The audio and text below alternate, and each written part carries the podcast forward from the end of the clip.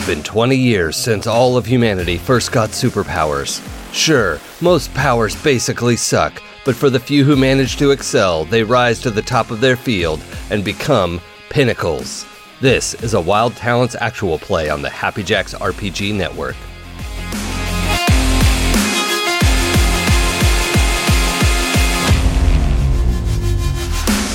Welcome to episode 19 of Pinnacles here on Happy Jacks RPG.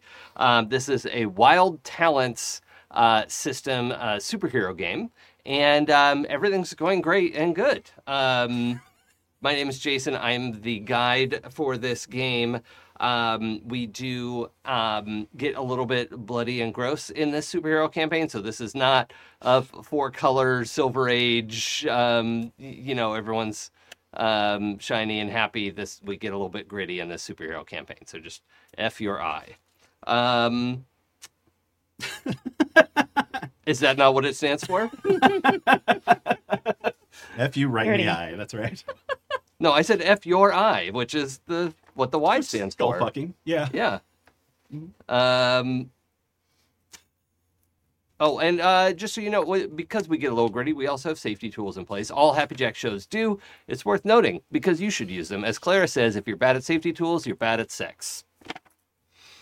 No further questions, Your Honor. Pooja? Well, this game is now in session.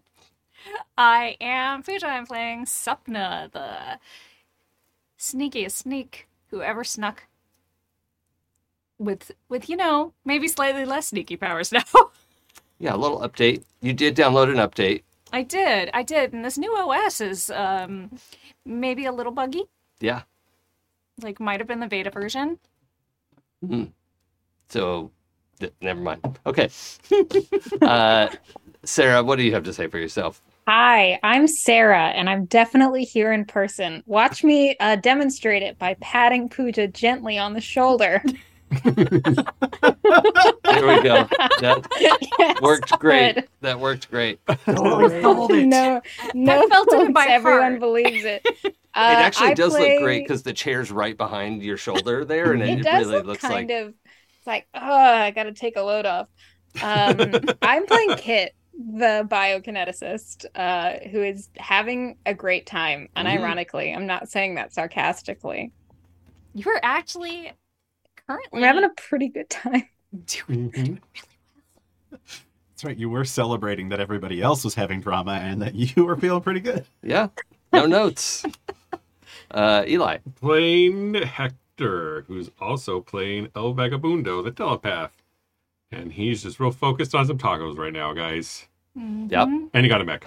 Mm. He did get... I mean, it's a power armor. It's not a mech. He's calling it a mech. Okay. It's a mini mech. Okay, yes. In the way that power armor is a miniature mech. Mm-hmm. Then, yes, mm-hmm. Okay. Yes. Okay. And it is power armor as if Apple Corp became the Warhammer 40K. Mm-hmm. So it's kind of like Baymax. Yeah. Yeah, it's very sleek and, all white plastic and Marvin the Martian kind of stuff. Not Marvin the Martian.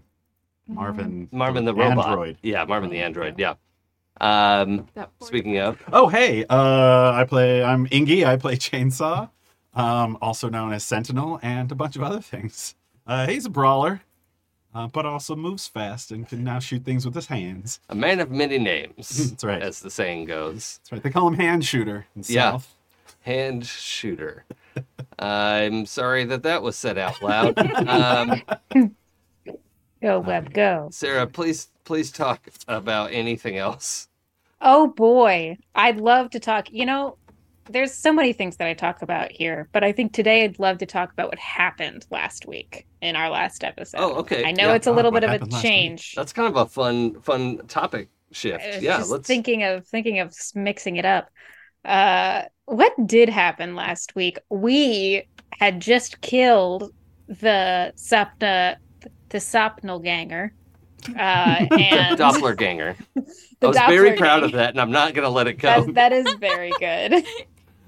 We just killed the Doppler ganger, and he had collapsed to the ground. But the danger was not gone, because with these powers, as Kit was able to see, shooting their way towards Sapna, there was danger. The danger being that there were a lot of legs and arms, cybernetic ones specifically, not fleshy ones, that were still... they were still looking for a master, and they found a comptroller in Sapna who was panicking because their brain was now filled with so many different things going, help, please, what do we do next? And they passed out, and all of them went into panic mode and began attacking and rushing towards us. So the gang sprang into action to try to, A, protect Sapna, and B, make this onslaught stop.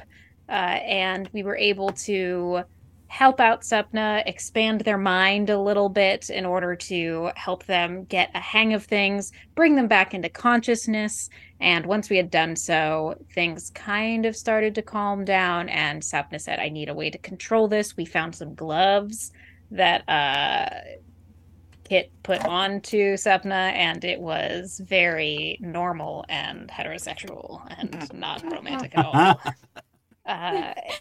With all of that done, and this threat finally vaporized, we headed back to Scintillation in order to get some health back, because we were all pretty beat up, and we found ourselves... Sapna also had a fun little trip to true oh my god mentally yes! to another dimension.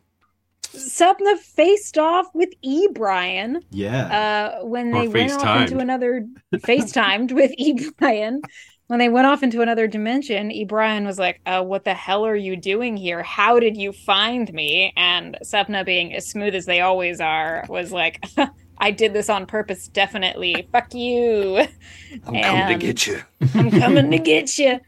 E-Brian took out a scary-looking thing and started to zap Sapna with it when we brought Sapna back to consciousness, and we didn't see the end of that conversation. Maybe we would have gotten more information. Maybe he would have done a bad thing. There's no way to know. But we do know Regular Brian is not with E-Brian. Is not with E-Brian, and E-Brian doesn't know where Regular Brian is. Yes. So Regular Brian escaped. Good news for us.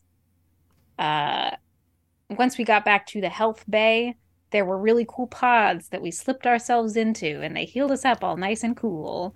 And while we were having a very nice time, they gave us back all of our willpower. It was wild. Yeah. It was actually a multiplier. They gave you 3 times 1 multipliers, so you could multiply your willpower by 1 3 times. Ooh, oh, man, that's so useful. Yeah. Hang on while I do some math. Yeah. Sapna and Kit had a very emotionally charged conversation where they were able to work out some difficulties that had happened from the fight where Brian disappeared.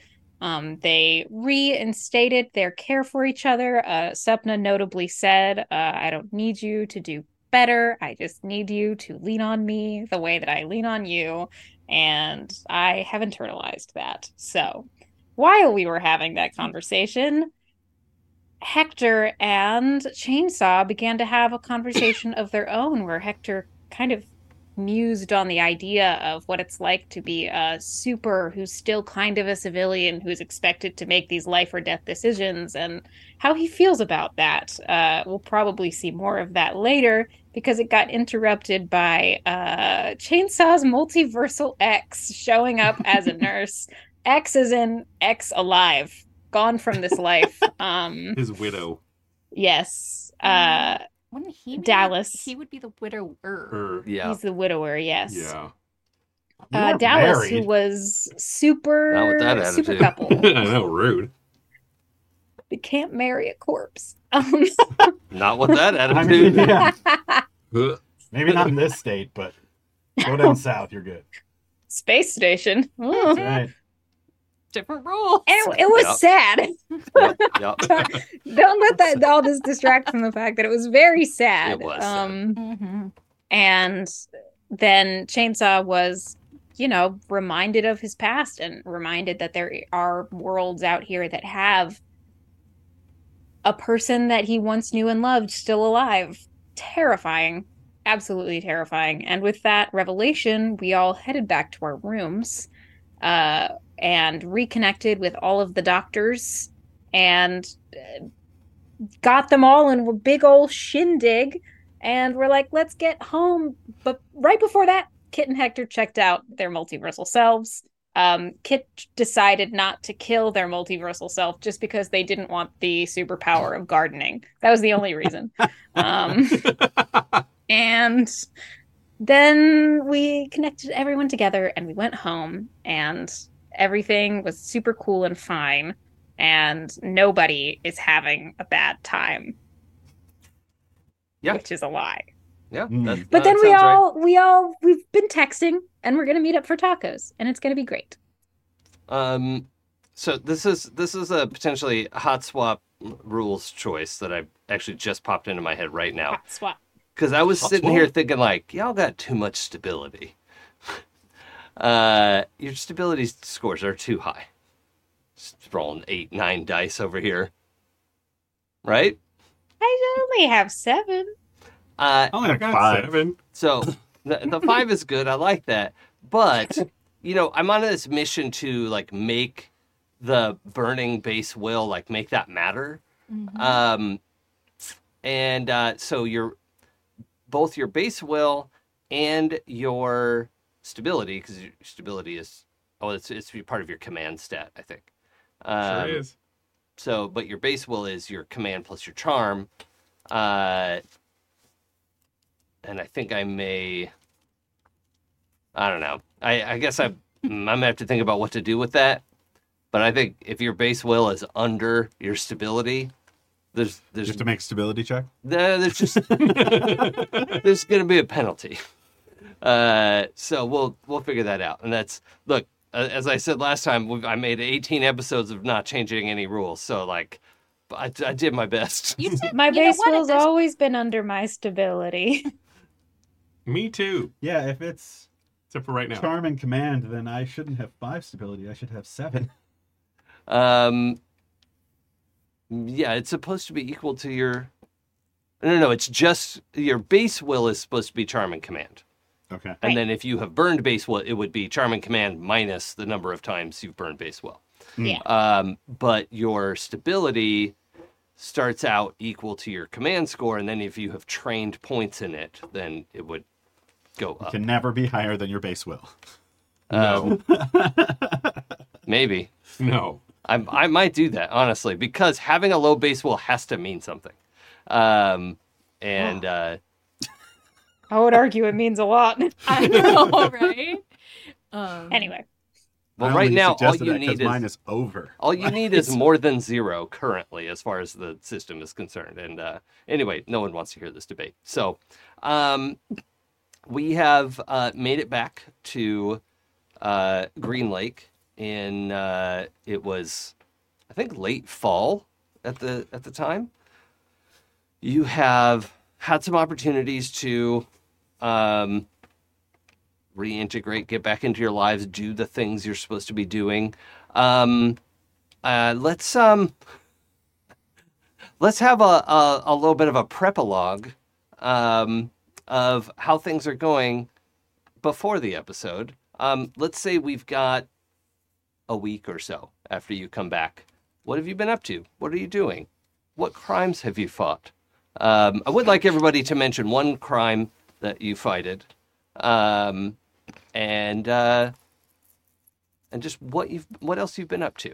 And we had a little bit of it in our epilogue last time, but in a prep-a-log, it'll give us somewhere to roll forward. So is this the week before we get tacos? Well, I mean, I think tacos were happening. Tacos. Yeah. You came back. There was a taco party at the lodge. What, Ingy? I was, I think very visually, and was just imagining all of the different kinds of taco bars that there could be. The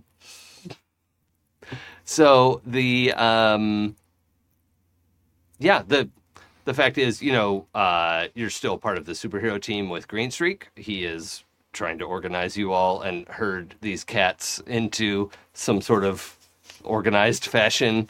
That's part of what's happening. So the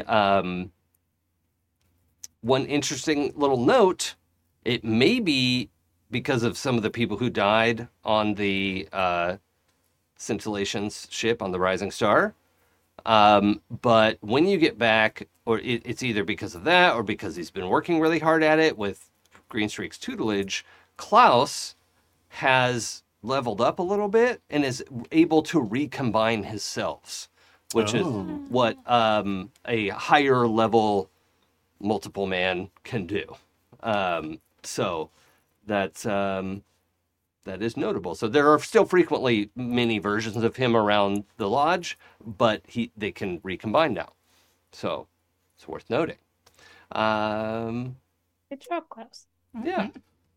He's all grown up. Well done, Klaus. I mean, he was a grown man before, but... now he's one grown man. Yes. Pooja, what has Sapna been up to? I think... Okay. So Sapna had come back to stay at the lodge after having a really rough few hours at their apartment in Green Lake. I was like... Oh, that's right. You're getting overwhelmed. Yeah, there's just a lot of... it turns out, like, people have a lot of technology in Seattle. Who would have thunk it? Yeah. So they came to stay at the lodge and have been dealing with a combination, like, silence plus, like, low hum of technology at the lodge. Yeah. Because there's, like, so much silence in the world. Yeah. And yet the technology is still talking to them. Yeah. Constantly. Well, if it helps, certainly people have Bluetooth on or whatever, and you're going to hear some of that, and there's Wi-Fi at the lodge. But all of Dr. Light's projects are hardwired into whatever devices exist or into the internet connection because she's real paranoid about encrypted signals and whatnot. Which is great because it was a brief, tense moment. Yeah. Where Sapna got banned from the downstairs. Yep. And then it was like, until everyone figured out, like, what the actual kind of, like, more of the parameters. Yeah. And then it was like, oh, no, you can come down again. It's like... Yeah. Because I think Hector would also interject and offer his help on how to, like, mitigate noise. Yeah. I think those techniques are going to be really, really similar. Yeah. So in this week, is this a lot? Is this, like, probably a week long of, like...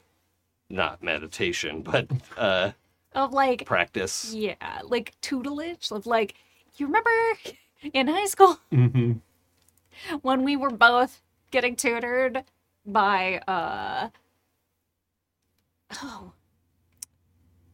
was that guy's name? I mean, you were the one that was paying attention. I mean, you say paying attention. Like D=diploma. Yeah. Yeah. But yeah. Except now you're the tutor. Yeah, sort of. Yeah. I mean, it's just more like you're helping yourself on how to calm your own mind. Where do you park your power armor? Are you just in it all the time? Yeah. We got to clean that out, man. No, he's just like anywhere, everywhere. You smell like... No, I'm just kidding. I would assume that they would start... He would add, be like, hey, can we get like a hanger? Hanger? Yeah. What do you need a hanger for? More power armors. Well, I mean, you have one. Yeah, but is it going to go from place to place? For the future. Oh, yeah. Okay. Because really, Dr. Light wants to dismantle your power armor to figure out because it has like a tiny anti-grav drive in it and a power source that she doesn't understand. And she would really like to take it apart. Like, I'll help you build another one. But that's not always worked out for her. So you have the aesthetics you want. Yeah, like, can't you get plans? Like how we got plans from here to there. Can't you get plans back? Well, yes, but it's a lot easier if I just work with the device itself. I get that. But can't you get plans? Look, the manufacturing process is complicated. Am I supposed to build a whole factory and a... Look, if I break it, you can get the leftover parts. Okay. Just saying we could probably make it better is all. That's almost always what happens when I work on something. Almost. Yeah. Okay. Tell that to the 3 dozen AIs that you made. Hey, look, those didn't... Look, I told you those didn't work. I admitted it. What am I supposed to do? Okay, so... Get the plans from Scintillation. Yeah. So, she's working on that. Primarily, she's trying to figure out the gravity drive thing because Dr. Light's flying car is one of those devices that only works for her, and she wasn't able to scale it up for production because she couldn't make it work for other people. So it's probably going to be related to that, and that she has a faux gravity drive in that that needs to be developed. Is one of the laser guns on the power armor? What do you mean? Remember how they Hector was using the laser gun that wasn't like blowing up the walls or anything? Like, oh, the kind of armament in it. Yeah, yeah. I think that's... I don't know. I hadn't really thought about it that much. We can build it out as a thing and put some points into it and see how it goes. I think what it has right now is a little bit unknown until you put some points into it. Or like, oh, look, I figured out how to deploy this thing that's been in there the whole time. Figured out how to get Cheez-Its. Yep. So I think having had that discussion about tutoring and mental control and veering into self-help territory... not that I don't think that you would make an amazing motivational speaker. I think that when we, like, the crime is one that we go solve together or combat together. Yeah. Because, like, it makes sense that the call would have come while we were having a session. Yeah, I like that. What do you want it to be? What do we want it to be? Nothing power armor related. Because I think Hector, just as a side thing, when him and Sapna aren't together, like, he's going around the community and finding people that are doing bad stuff and making them, like, telepathically, like, go turn yourself in. Oh, okay. Yeah, so. Go tell them what you did. Yeah. Please go to the principal's office and explain why. Yeah. So something bigger. Yeah, and I mean, you know, those kinds of powers can be resisted. Right. You know, it's not like it just always works. Right. So there's that, too. Suddenly a lot more criminals are wearing tinfoil hats. Yeah. I kind of think it would be fun if we maybe tied it back into, like, rather than necessarily going out and, like, stopping petty crime... So we had gone to that high school and Chainsaw had given a talk there, and there was this girl who had, her power was a type of biokinesis, and she had made some brownies for her friends, and they had all turned into her during assembly. Yep. Because she licked the spoon. Yep. And then put it back in the bowl. Licking the spoon is okay, just don't put it back in the bowl. Yeah. Because then it turns out your DNA is... Her DNA is quite sturdy. It survived the baking process, right? It's because it's constantly trying to replicate itself. And then it asserted its dominance in her friends. Yeah. Like, oh, I can fix this situation. The problem is, you're not me. That's... That superpower, no joke... came about when speaking to a therapist, everyone should, by the way, it's a great idea. When I was much younger, I had a lot of, like, I don't know, stuff I was working through. One of the best pieces of advice I got was, you have to forgive other people for not being you.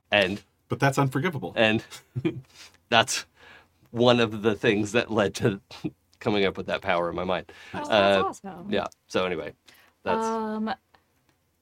But I would love it if, like, that group of kids got into some kind of, like... Got in over their heads, maybe? Yeah. Like, they were going to fight a crime, and... They were like, oh, man, you know what was cool? It's like, when Chainsaw came to Dr. School, like, we could totally do that. That dude's old, so we would obviously be better at it. Yeah. Yeah. It's totally like a Masks spinoff. Teen Supers. Until I have a video of the Green... What are we called? What's that? The superhero group name? Oh, your team? I don't think has a name. Green Street. Green Streaks. No. No. It was like the Green Street Hooligans or something. Green Street Boys. I can see them watching like the Grease video in the background on their phones. We did not establish a I wrote it down name. Because did we? We were talking. Well, I think we talked about it outside of game at some point. Oh. Okay, well, this will be it until we find something else. Yeah, I don't recall what it was. I didn't like it, so that's fine. Yeah, okay. And my notes won't open today, so we're just flying by the seat of my pants. I got my notes. Okay, great. It's a clearly organized pile of Post-it notes for the listener. Okay, so let's say they track down... something over their head, obviously. So, yeah. Like... some sort of like industrial waste type thing. Oh, sure. They decided that like those rumors have been going around post the Luchador show. Yeah. So there have been rumors about sludge and this new drug and whatever, and they decided to go investigate it Scooby style. Yep. Mm-hmm. Except, unlike the Scooby Gang. Yeah. They wound up in a warehouse full of bad guys. Found themselves in a heat patrol. Yeah. Yeah, I like that. Good boy. That is really good. Oh, Steffi says it's Green Lake Guardians. Oh, Green Lake Guardians. Yes, I do remember that, and I remember Engie not liking it, but willing to go with it. Yeah. No, I appreciate that. But it's also okay to have an opinion. Okay. So that's fine. Yeah, there was... we know that arresting the daughter of Sludge, like she said, there was a bunch of stuff in motion already. So hopefully we're not surprised that stuff is still happening with I'm surprised. With Sludge. Yeah, I think that is... these kids found one of the distributors and dug in and somehow got word to y'all. Maybe I think it'd be more interesting if Snapchat Sapna intercepted it, trying to like localize the voices in her head. Sure. Or in their head. That... Oh, yeah. I picked up a stray text message. Sure. Or something. Maybe. Or maybe they were live streaming it. Sure. That actually sounds really good. No, that actually sounds really good. I appreciate that idea so much. Yeah. That's the facepalm moment I just had is totally worth it. Yeah. That is great. So, okay, that's great. So we can fast forward through that. Yeah. Mm-hmm. Sarah, what do you imagine Caduceus / Kit has been up to this week? Wow, I just put something in my mouth. Mm-hmm. Perfect timing. You know what? Of course, Kit's been up to their old habits of getting back to their job, doing work, etc. I think they go on like a PR stunt crime fighting thing with Perry. Oh, yeah. I had mentioned Perry was joining the lodge. Mm-hmm. Perry definitely needs to be shown around. I think, right? Yeah. Yeah. Mm-hmm. He's a part Peregrine Falcon, a body hero, can fly. He has the wings and arms arrangement, not the wings as arms. Pterodactyl situation. Yeah. Very good. That's pretty good. Although, but it's also like head of a falcon. Yes. Yeah. And uses sign language to speak because his mouth doesn't make human words anymore. So, so that's part of it. I wonder what because we were talking about an assistive device last time. Yeah. Had, to make it easier for him to communicate with people who didn't know sign language. Yeah. Dr. Light has gloves for it that interprets his sign language movements. So, that's part of what's happening for him. So I think that they literally call Rose up in the early stages of the week, and they're like, hey, I get that I haven't been the best client if you want to do one where I like look good and kiss babies, I can do that. And they go for it and they bring Perry along and kiss hands and shake babies. It's a very low stakes. It's like, I don't know, maybe some kind of, oh look, a kitten is in the tree. Or like a bank robbery gone wrong, but all the hostages have been taken out of the building, and so they just have to like go in, and they're like, oh, they did it. I love that. Yeah, I love that. Yeah, and it's something like Caduceus is there, and it is like something up high that's out of, like somebody's on a roof or in a tree or something. How am I going to get up there? Yeah, and then your friend Perry arrives. Swooping in, yeah. Yeah, I don't know what his superhero name is. Probably just Perry. Perry isn't his superhero name? I think maybe it is, or Peregrine, and everyone calls him Perry. Definitely not Birdman. No, Birdman. Attorney. That'd be Birdman. Peregrine Birdman. Okay, that's good. That's a good run. A little publicity stunt makes Rose very happy because they have a real time managing you all. And Chainsaw. Well. Have you written any more letters to Austin, the person? Oh. Dear City of Austin. I really enjoy barbecue. Mm-hmm. No. Chainsaw's trying to replace that romantic feeling by going out with Rose. Oh, yeah. And after a couple of times in some, minor probing conversations, and it's just bouncing off her they don't realize that he's even doing that. He's just feeling kind of empty in this relationship, and he's really missing that connection, and ends up downloading Tinder and then hating it and deleting it and then downloads it again. Prize Hinge, which Rose would want to manage for you. Your Tinder or Hinge profile? No. No? Okay. No. That's invasive. Yeah. Well, not that they would try to take it over, but but that seems weird. Hey, you should have us manage that for you because it's complicated and you're going to have to deal with weirdos. Well, I'm not doing it as Sentinel. Yeah, but your face is famous. No, it's not. I have glasses when I'm a superhero. I have a secret identity. And now that you have a 35-year-old face, it's even more famous because your previous identity as a very famous superhero. Yeah. Just get Frank on Raya. It's fine. You know what? It's not even that. It's people see your face on Tinder profile and they're like, fake profile. I think also he goes out with a couple people and they're like, well, if my face is famous, they want to be there with Sentinel and not with Frank. Yeah. That's the She-Hulk dating scene. Yeah. Mm-hmm. And he's just having a really hard time connecting. Hold on. I want to back up a little. Do you really want to establish the lean into the secret identity thing? Maybe I wasn't clear on that. We had a discussion about how when Frank has his sunglasses on, it's the jacket and the costume and everything. Okay, and that was always the case, even as younger Sentinel. Yeah, you were okay. That's fine. I retract it. If you have a secret identity, you have a secret identity. Yeah, we haven't done anything to reveal that, so that's fine. Yeah. So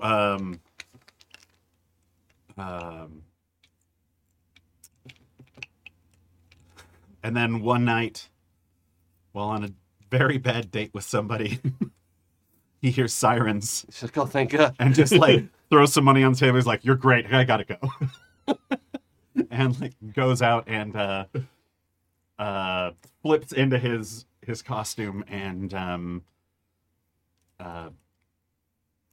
has to basically get in the way of an armored truck and just smash it and is so delighted with getting back into the work to distract him, because at least that's something that he can love. Yeah. And also he gets to smash things. Yes. So that feels good. Cathartic. Yeah. Cool. All right. Well, I think I've got a pretty good idea of how the last little bit's been going. The lights are trying to establish more reliable transport back and forth. They're up to like, I think before they were like at 90% going from platform to platform. It pretty much works 90% of the time. They want to get it to like 99% before they start sending people places, but yeah. The rainbow of lights. A rainbow of lights, yes. Collective, the collective noun for a group of Dr. Lights. Yes, yeah. We do have 8 of them now, so it's also enough for Hanukkah. That's great. It hadn't occurred to me until just now. Festival of Lights. Yeah, it is. A Festival of Lights. I'm sorry. Oh, wait, it's the volley? No, it's last week. Yeah, it's also a good one. Anyway, they are collectively trying to smooth out this problem because it does seem like we're going to need to be able to shuttle back and forth a little bit. They're also having a big conversation about like all of the Rising Star knows now that there are alternate dimensions that can be pretty freely visited.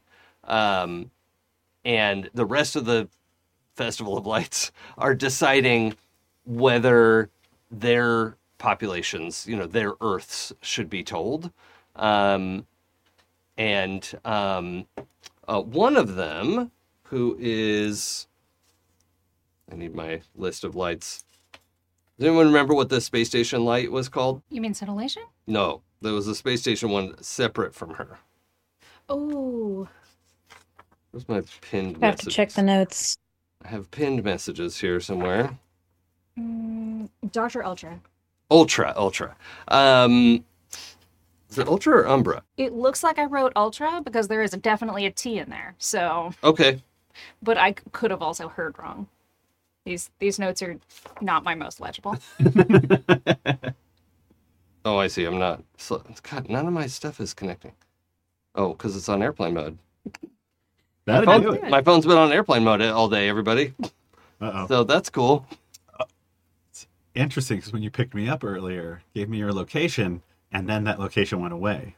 Oh, okay, yeah. So when I left the house, it shared it with you, and then, cool. Good job, Mills. Ultra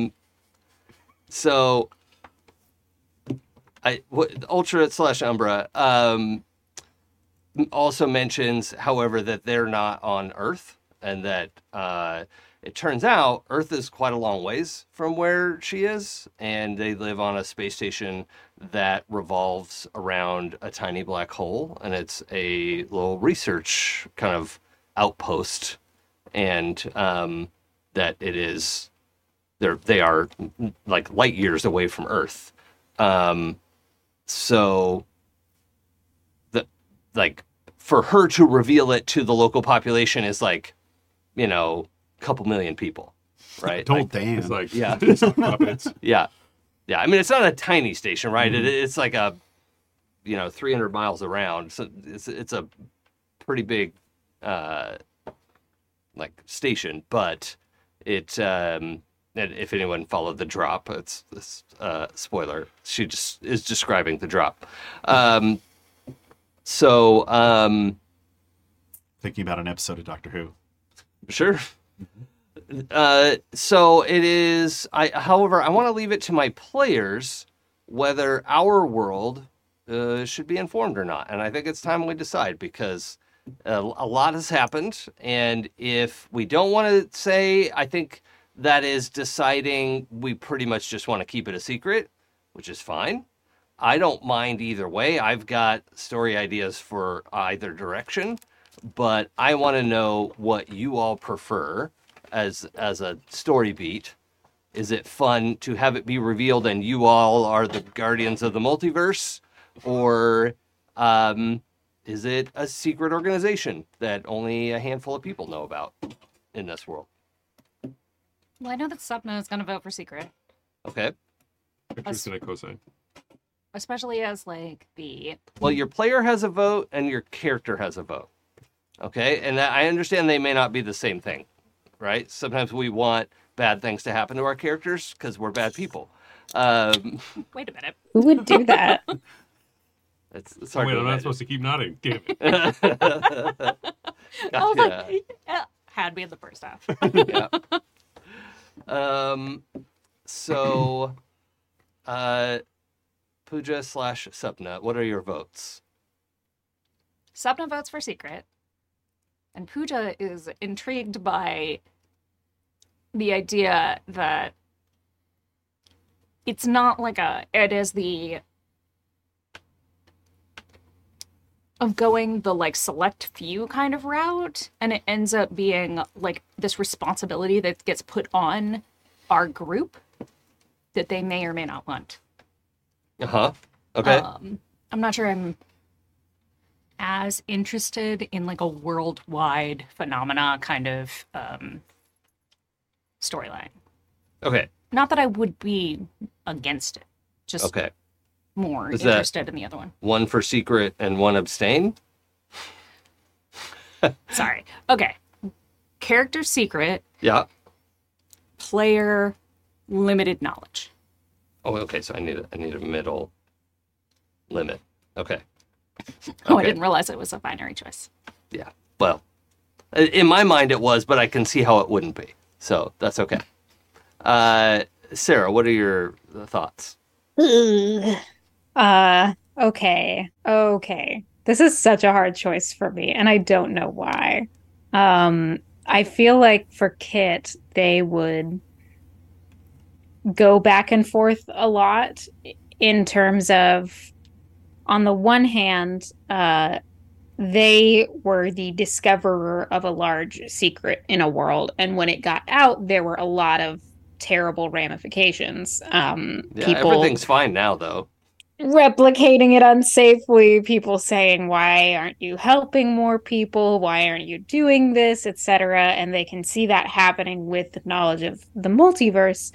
But on the other side, they are in a lot of ways of the opinion that secrets will out, as it were. Mm. And so are we do we deserve to be the arbiters of this secret?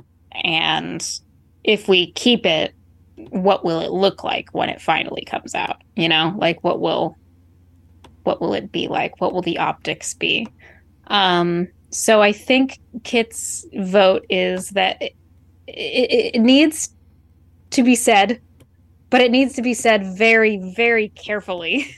Yeah, and so I think a lot of strategy behind it. This middle option of limited knowledge might be like, let's inform heads of governments and other like big other super teams. Let's Area 51 this shit. Yeah. So I'm considering that the like limited option, especially the idea that like other Pinnacle teams would be informed. Yeah, I find really interesting. Okay. Yes.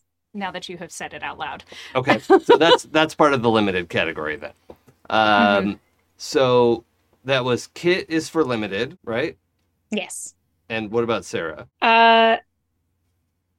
Technically as a player, I'm like, this is our knowledge, baby, but I do like the idea of other Pinnacles knowing. So I think we're of one accord. Okay. Cool. Eli. Secret for Hector, and I think slow roll for the world. Okay, so limited, got it. Okay, limited for both. Yeah. Chainsaw is definitely like we should let certain people know. Okay, and like Ingi, like I don't care. Do whatever's fun and the most dramatic. That's what I'm asking is what will be the most fun and dramatic for you, right? Mm-hmm. And we'll go with that. But limited is winning out here, so I think we will. Like Eli, the player, in my mind, whatever process is thinking like, well, if we have it, the bad guys have it, sort of a thing. Like, there's already been positive energy, stuff like that. Like, they have super brilliant people too. You know, it's like, it's just a matter of time, like, no matter what Hector wants. Yeah. I tend to agree. Yeah. Like, that was, and to be clear, when we were keeping the brainstem thing a secret, and there were things happening in the background that you all weren't aware of, you know? Mm-hmm. Rise Corp showed up because some shit happened. And, you know, it's not entirely in your control. So, which also, like, brings up the fun moral quandary of, like, okay, we are keeping this knowledge very limited, very secret. And in a way, like, not informing people that there is, I mean, a seriously outside possibility that their alternate will come attempting to murder them. Yeah. Or they might go and try to attempt to murder their alternates. Yeah. That's definitely a concern that I have. Yeah, I mean, hopefully if people weren't already murderers, that they're not going to become a murderer, unless you're sort of justifying it like, well, that person is a violent criminal and they speak in the theater. So... That one's the worst. I mean, can't... Is this for just our world or all the Doctor's Lights? Well, this is for your world, right? The other lights are deciding for themselves of what their world is going to know. Because Hector would not... I think he almost would about-face to say, like, look, if they're telling... If even one Doctor's Light tells their entire place, hey, you can go... wherever you want to go. Well, they're not saying that. They're saying the multiverse exists, and you know, there some people are able to traverse. So that would be the story that they're giving out. They're not asking people to line up and buy a ticket through their teleporter. I don't know if anyone's seen the movie The One here or anything like that, but you know, like, what's that? Highly regulated multiversal hopping. I've seen the second. Yeah, I'm never gonna live that down in my entire life. And you know, we do need people to watch over the timelines or whatever it is. We'll be burdened with glorious purpose. Yeah, mm-hmm. Yeah. Has everyone here finished Loki? Yep. Nope. Okay, never mind. If you want to make references or whatever, it's fine. I don't mind spoilers. Oftentimes I'll just forget them within 10 minutes. Mm-hmm. Okay. So all I'm going to say is, without explaining, let's not expand anymore, but the question I have that a student raised to me this week is that why the time stone is green? Mm. Mm-hmm. And it blew my mind. Yeah. So. It was super good. Yeah. Okay. So anyway, so it sounds like our team is going to roll it out to limited, like, heads of state and Pinnacles. Yeah, we definitely need to be more than just government, military. Mm-hmm. Well, I also think too, like, just Eli as a player is, like, I think whether or not we decide to roll it out, it's already rolled out. Oh yeah, I mean, look, I forgot what's happening in the world. Okay, there's shit going on. But I'm curious what you all would enjoy the most. So it is somewhat flexible on that front. So, hey. Sarah, what were you saying? Tight. Oh, okay. Tight. So yeah, a superhero security council, something like that. Chad mentioned that's a good idea. About, you know, the ability of, like, random one parties to just veto entire motions that the rest of the world is for. Okay. Here. Yeah. So Green Streak invites a bunch of people to the lodge. And Pinnacles from around the world show up. They don't bring their whole teams with them, but, you know, it's a, like, okay, yeah, Green Streak has, you know, spent the last 6 months, you know, building this new Pinnacle team, and it's done a lot. Tacos. Yeah. And then he's, you know, having a celebration at the lodge to say, yeah, or no, actually it's probably not at the lodge, because the lodge is sort of a secret base. It's sort of a bat cave. Yeah, except for all the kids who are going to come for summer camp, but that doesn't matter when you're writing a comic book. However, we're going to have it in a downtown, like, penthouse with a roof access because, you know, a lot of people fly and it's just easy to get in and out that way. How else will the dragons land? Yes. Yes. Are there dragons? I feel like at least one of the body people has to be a dragon. Maybe. Like, I mean, come on. Yeah. Yeah. Okay. Cool. There's a whole universe where everyone is dragons, and yeah. Dr. Light is also a dragon. Yes. Dragon Light. We'll get there. That's actually a game I'm working on, but it's irrelevant right now. So... Irrelevant, but cool. Demi-dragons. What? Demi-dragons. Okay, so... I don't know how much we don't need to delve into this party a whole bunch, but suffice to say, there's a party, and during the party, so it's a big shindig. There's lots of press and everything, but during that, or like towards the end of it, or actually probably before everything really kicks off, the Green Streak invites everybody downstairs because this has got to be the Stem and Thorn building, right? Mm-hmm. So. Invites the heads of the other Pinnacles to a meeting room and says, okay, well, I have to explain something, and goes into an explanation of how the multiverse is real. And, you know, several people are like, oh, yeah, it kind of seemed something like that was happening. Other people are like, blows their hair back, and they're like, what? You know, so we have to do some demonstrations to prove that this is true. You know. They didn't buy just like, a billion Dr. Lights just like yelling at him. Well, that could be faked, you know? So they bring the platform to the party and are, you know, sending oranges back and forth. And probably some guy insists on being sent. They're like, oh, you got to prove to me that that's not just an orange generator. And Dr. Light's like, hop on. What are you scared of? Yeah. I think that's probably what she would do. And I'm just going to check my 10% rule here. I was like, and do they end up at top of Green Lake? Uh-oh. Just rolled 95.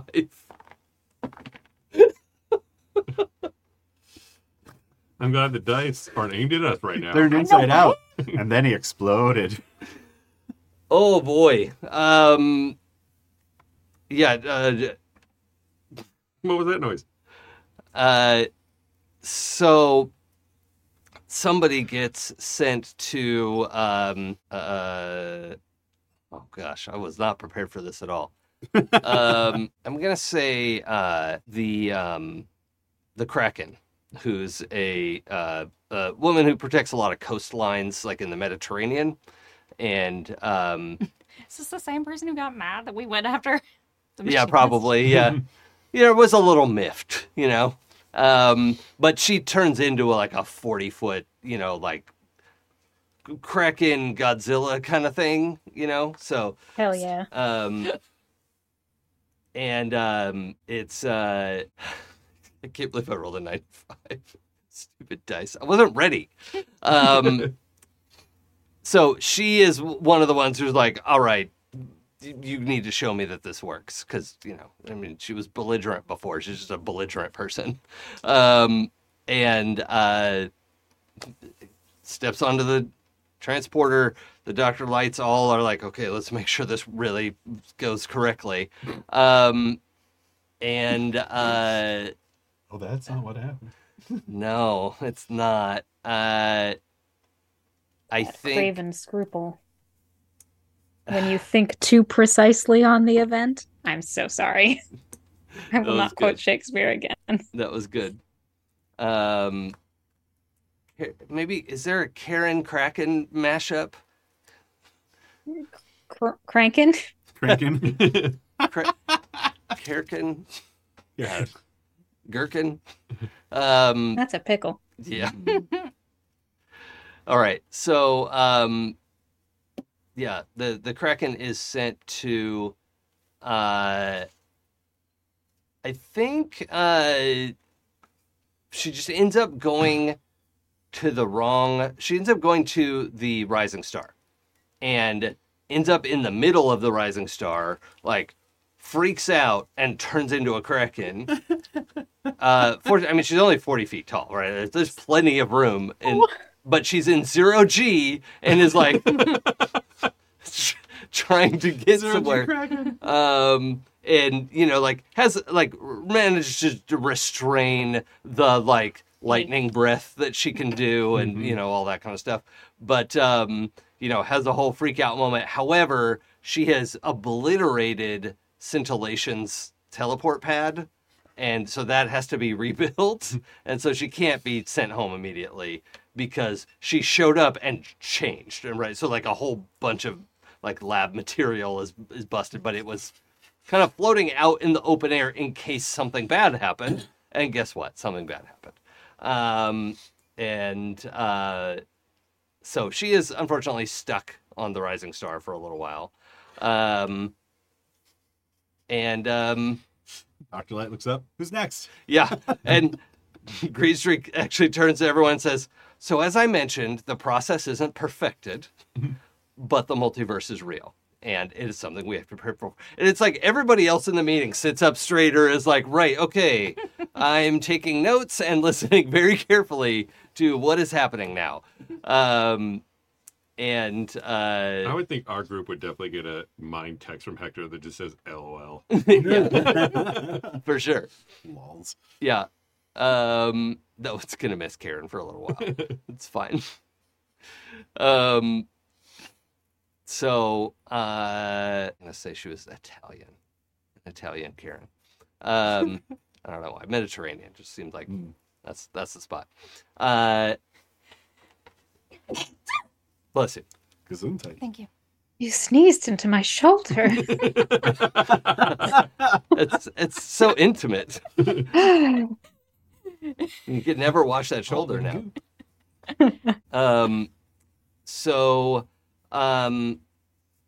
Just in case anyone listening is confused, chat was mentioning some confusion. Scintillation is the AI on the Rising Star, which is a spaceship that is the size of a space station. There's 40 million people living on there. It's actually bigger than Droppner Station, that is stationed around a black hole. The Rising Star is just a free traveling space station, essentially, and they go around and explore the universe in their home. Whereas the Droppner Station, the Drop, is stationary. It was originally set up to study this tiny, tiny black hole that defies explanation. And that is the difference there. And so Dr. Ultra or Umbra, I can't remember. I think Ultra is at Droppner Station and Scintillation is on the Rising Star, which is a space station, but not the Drop. So sorry if that was confusing. All right. So that information is relayed to all these different, heads of teams. Then there's a big shindig on the roof that is, it has press and there's like helicopters taking footage. It's a whole public event thing. Should I assume that is something neither Sapna nor Silent Scream would show up for? I think that... go upstairs. I assume you were at the building. Yes. Okay. Yeah, because I think that was the compromise. Okay. Like, they didn't want to come at all. They don't want to be back in Seattle unless they absolutely have to be. Yeah. And the compromise is like, okay, you can be. And then like, Rose turned on their meeting room. Rose turned on their 1,000-watt smile. I'm like, but please, for me. Oh, puppy dog eyes. I can't resist the puppy dog. They know how to get what they want. Okay, so you're at the offices, but not up on the roof, in the roof party. Okay.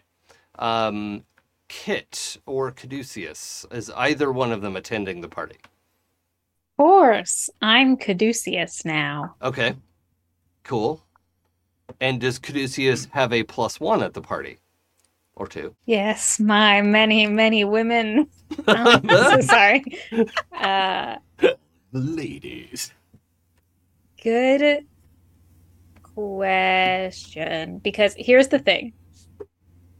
Ooh, okay. No. Okay. Because specifically this sparked a conversation that has not been finished yet, where Caduceus and Heather were like Kit and Heather are dating. Yes. Are Caduceus and Heather dating? Like, is that something that we want to communicate publicly? Is that, because that's complicated. Sure. And we had like half of the conversation. It did not get resolved. And then Caduceus came to this. Oh, and actually that would probably inhibit your secret identity a little bit. Exactly. Or like, yeah, greatly impinge on your ability to keep that secret. Yeah. So part of the conversation was like, well, do you wear a mask? Like, what do we? And it's like, right, it's a whole right thing. Yeah. So no, it's just Caduceus. Okay. Right. May I also introduce an aspect to this conversation, and feel free to veto it? Please. That Heather is pushing a little bit to go because she wants to be part of your world. Sorry. Like, she wants to be more part of the superhero side of things. Yeah, yeah. And whether that's, you know, actually doing superhero stuff or meeting a bunch of famous superheroes or just like spending more time with you, like that's up in the air. But like, I just like that little tension of like, you have this whole separate life from me and I don't want you to. Yeah, yeah. Maybe that's like part of the conversation that makes it a little uncomfortable, is that she's like, well, I feel like I should go. And yeah, Kit's like, it's 5 minutes, I have to go. And I think Heather is even saying, I will come up with a costume, right? I will do this like leaf and vine costume, and be, you know, poison maybe ivy or whatever. Change my face, right? You know, if you loved me, you would change my face. I'm vetoing that one. No. That's a good joke, though. But yeah, I think that's the conversation. Is like, I will come up with a secret identity, and that can be Caduceus's girlfriend.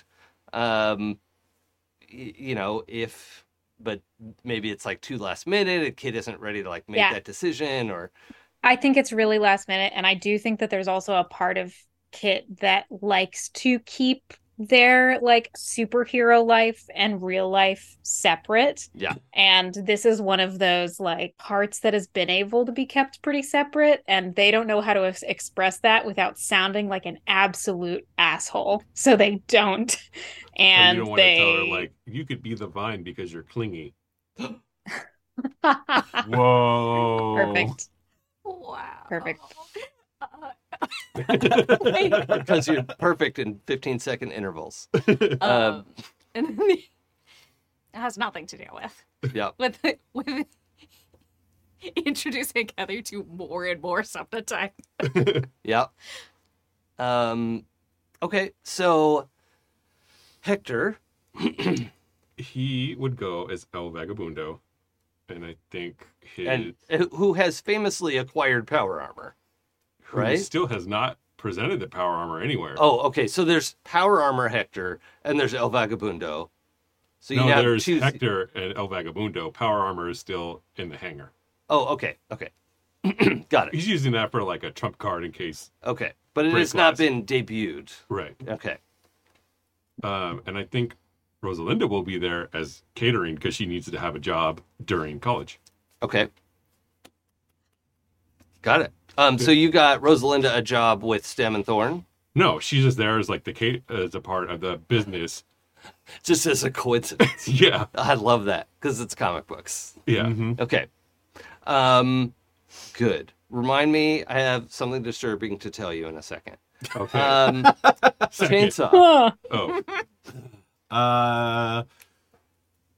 Chainsaw is there amongst all these people, very popular and feeling so fucking alone and lonely, and gets away from the party at some point just to How would it be if a pinnacle there was... Because you're Sentinel now, right? That's mm-hmm. your... And you would attend the party as Sentinel? With your glasses on. What, of course. Yeah. No, look, I accept that there's a secret identity, right? Mm-hmm. And it's not just a silly Clark Kent thing. That's fine. But what if a pinnacle was hitting on Sentinel? Sure. Okay. All right. Because I feel like that complicates things in a really horrible way. Potentially. Not necessarily horrible. Maybe it's awesome. Mm-hmm. But I like the idea. Sounds like a great role-playing experience. Yeah, I like keeping you there at the party if that's okay. Unless we're having a moment where, like, Sentinel is like, oh, everything sucks and I'm going to go be by myself. That's well, okay, yeah, too. But I can also be alone at a party. Okay, so. Yeah, okay. Mm-hmm. However you want to do it, it's fine. But I was planning on adding that complication unless you don't want to go there. That's fine. Okay. I do think that El Vagabundo is like Snake Eyes. In what way? He's quiet. Okay. And then every once in a while somebody will get like a hey, blah, blah, blah, in their mind. Okay. So, like, I think something I don't think I've said before was like he doesn't talk to the press. The press just knows what his story is. Okay. Yeah. Sure. Yeah. That's kind of great. It's like, knock, knock, knock. Incoming. Yeah. Yeah. I feel like there have been, you know, Rose has said there's a stack of waivers that the press have had to sign. I'm mm-hmm. like, yes, we agree to psychic communications and blah, blah, blah. Yeah. That's fine. I like that. Speaking of psychic communications. No. You hear, you used the power armor quite a bit and it has a like limited AI in it. Right. And it's been, well, let's see, you came back, used it for a little while, realized it's kind of awkward and parked it until you can practice more with it. Mm-hmm. Parked it in a hangar at the lodge. Right. I think he just has like, a 6-car garage or something, right? It's not like a... I could see like really nice Corvette, really nice Porsche, mech suit, power armor, Ferrari, whatever. Yeah, because I'm sure Green Streak likes fast cars. That just seems obvious to me. Mm-hmm. Motorcycles, cars, mm-hmm. just like loves to go fast, especially when he doesn't have to skate fast. He can just like hop in a car and, his reaction time is just way jacked up. So yeah, it's like, I was thinking like, because if he has that like time slowdown thing, mm-hmm. then he could drive at maximum speed and still. Yeah. His perception is just so jacked up. But yeah, it's parked in there, and you hear telepathically that same helmet voice. Does it sound like Scintillation at all? What do you want? It was Keith David, wasn't it? Keith David. Mm-hmm. Oh, yeah, Keith David. Yeah. So you hear that it's not obviously Keith David, but sounds remarkably, is thematically similar yet legally distinct from Keith David's voice. You hear that, but telepathically, and you know the difference, right? Mm-hmm. Like you're a very skilled telepath.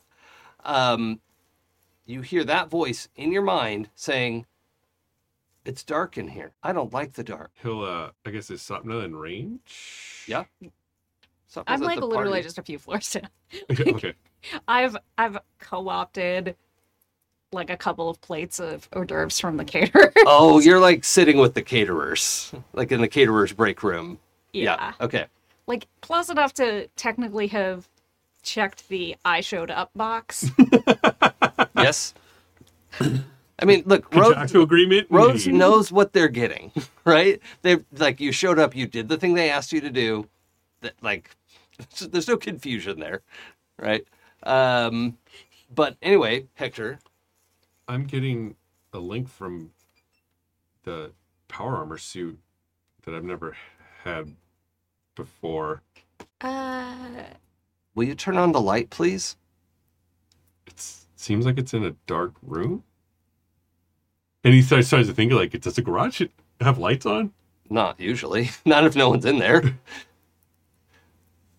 I mean, I guess we can test it. And I text Klaus and say, hey, do you mind turning on the lights in the garage real quick? he texts back right away. He's like, oh, yeah, no problem. I'll send someone up there. And, you know, within a few minutes, the voice says, oh, thank you. That's much better. Can I get your name? You haven't given me one. Father? No.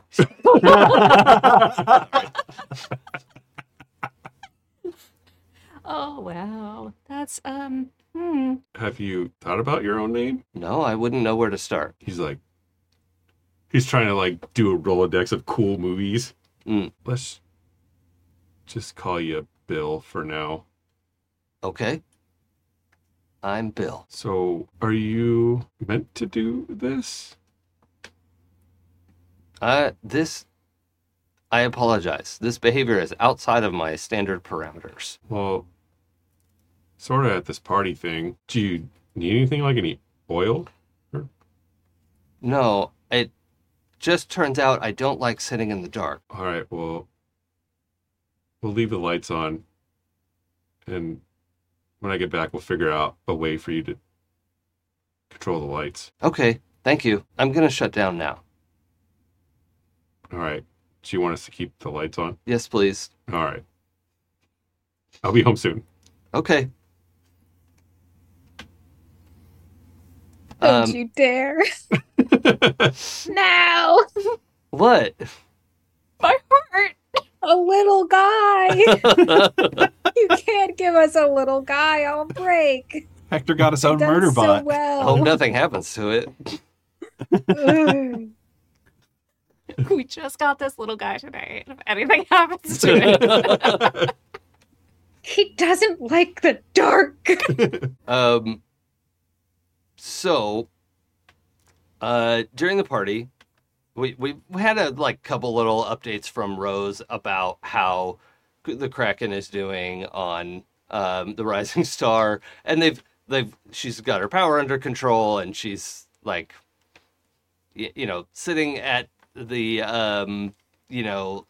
main lab that Scintillation uses with the trying to assemble a new teleportation pad and blah blah blah. There's some manufacturing required that it's going to take a few days to get her back, the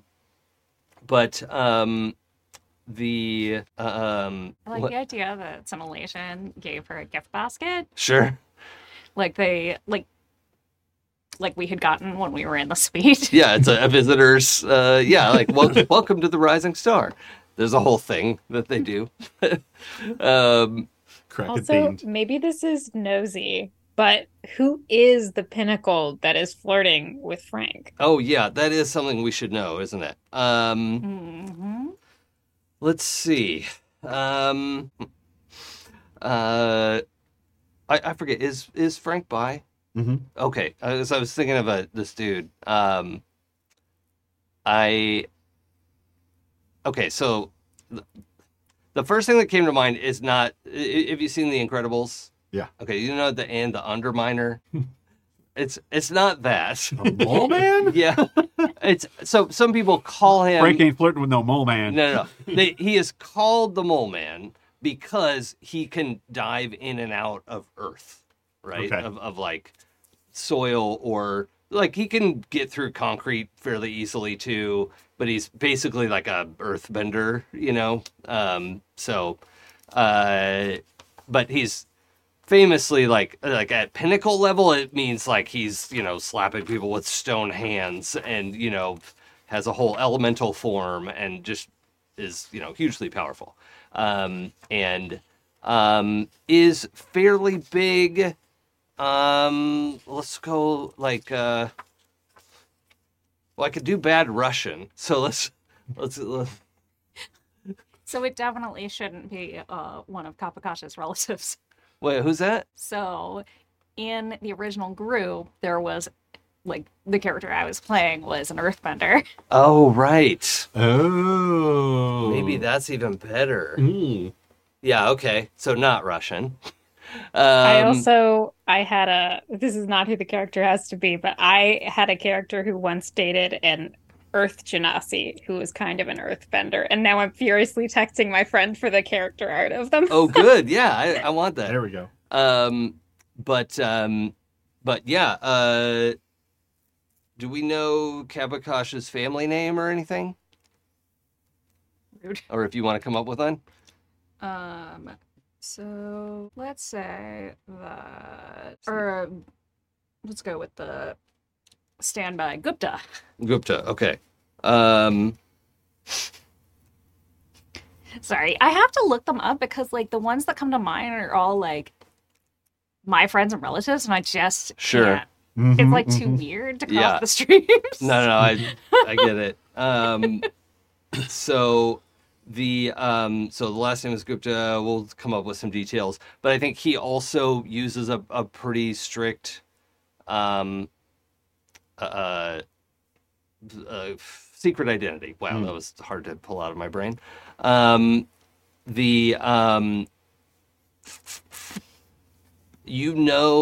think of the relation to Kabakash from your days as Alpha Sentinel, but kind of a distant, but a family relation, and you've probably followed the career a little bit, so it wouldn't be a total stranger. He wouldn't be a total stranger to you when he comes over to chat up. Sentinel, former Alpha Sentinel, he seems, well, I was about to say he seems about your age because he seems like 45-ish, but you actually are 35 now. I mean, your age is your 45, age mentally, yeah. But I just look really hot. Yeah, and so does he. He's, he's. But we'll have to come up with some details because all of this is right off the cuff. But he is. Excited to run into you. And also, like, he met you probably, 20 years ago, right? And when you were both a lot younger. Mm-hmm. And he didn't want to get involved with the government program and wanted to stay independent. But then you all kind of went off and did your own things. And what's that? But now he's a zaddy. Yeah. Yeah, for real. Mm-hmm. Like an aged-up Dev Patel. Like an aged-up Dev Patel. Yeah. Yeah. That's great. That's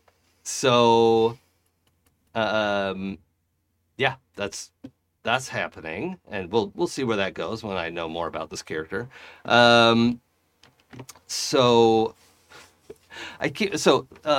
least 3 times, this is the 3rd time it's happened today, I keep thinking, oh, Sarah has stepped out to the bathroom.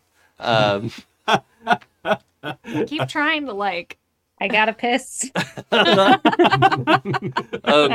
If you're just listening, and Sarah has joined us via Zoom today. Yes. And so their seat is empty, but they're here on the monitor. So it is a true mindfuck. It's what we call technical wizardry in the internet world. Yeah. This is going to be Sapna's new hero name. Technical wizardry. Good. Technically a wizard. Technozard.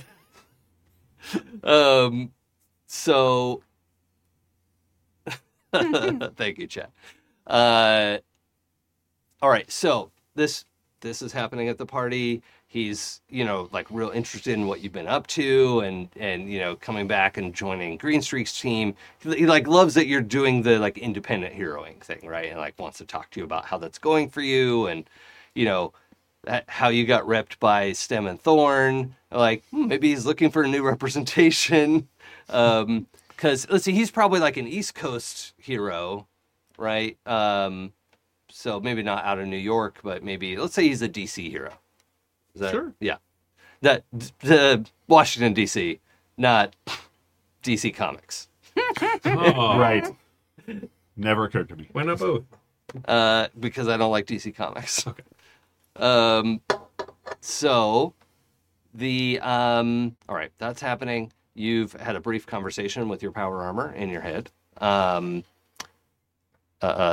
is stealing bites and probably chit-chatting with the workers as Sapna, right? Mm-hmm. Not as Silent Scream, stuffing food under your mask.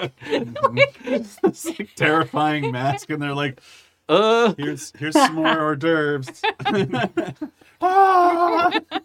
I want to know what are the cameras getting for Caduceus in this situation? Well, there are cameras. Oh yeah, there's helicopters. The press is allowed to be there via helicopter. They're not allowed to be there on foot. So okay. Yeah. I think Caduceus was like awkwardly in the corner of the room for approximately 5 minutes because he's not like, it's not that he doesn't want to be in there, but he doesn't really know how to initiate being in the room as a superhero. And then somebody that he does not know is like, oh, I have a question for you. And then like 10 minutes later, he's just like surrounded by other superheroes. And they're all like having this animated conversation about something that Caduceus feels very strongly about. Yeah.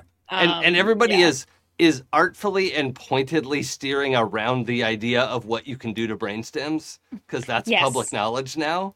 Mm-hmm. So, yeah. There's something, I feel like there's a possibility that a lot of superheroes are meatheads, right? Yes, sure. Yeah. But there's also a possibility, because we live in a world of supers, that there are a lot of superheroes who are also nerds about superheroes in the way Caduceus is. Sure. And so they're having some heated argument about superhero canon, you know? Yeah. About, like, real superheroes or comic books from before 20 years ago? Real superheroes. Okay. A superhero group from like 20 years ago who something happened with them and everyone's did? Everyone's arguing about the mechanics of how things happen. Yeah. And, yeah. Mm-hmm. Yeah. Okay. I had this primary source that says this actually. Yeah. Like, well, I know Alpha Sentinel and he was there, so. Oh, do you know Alpha Sentinel? It's Alpha Patriot. Oh, sorry. Alpha Patriot. Thank you. That's how you know they're a fake fan. That's right. Oh, damn. Fake fan. Okay, that's good. Let's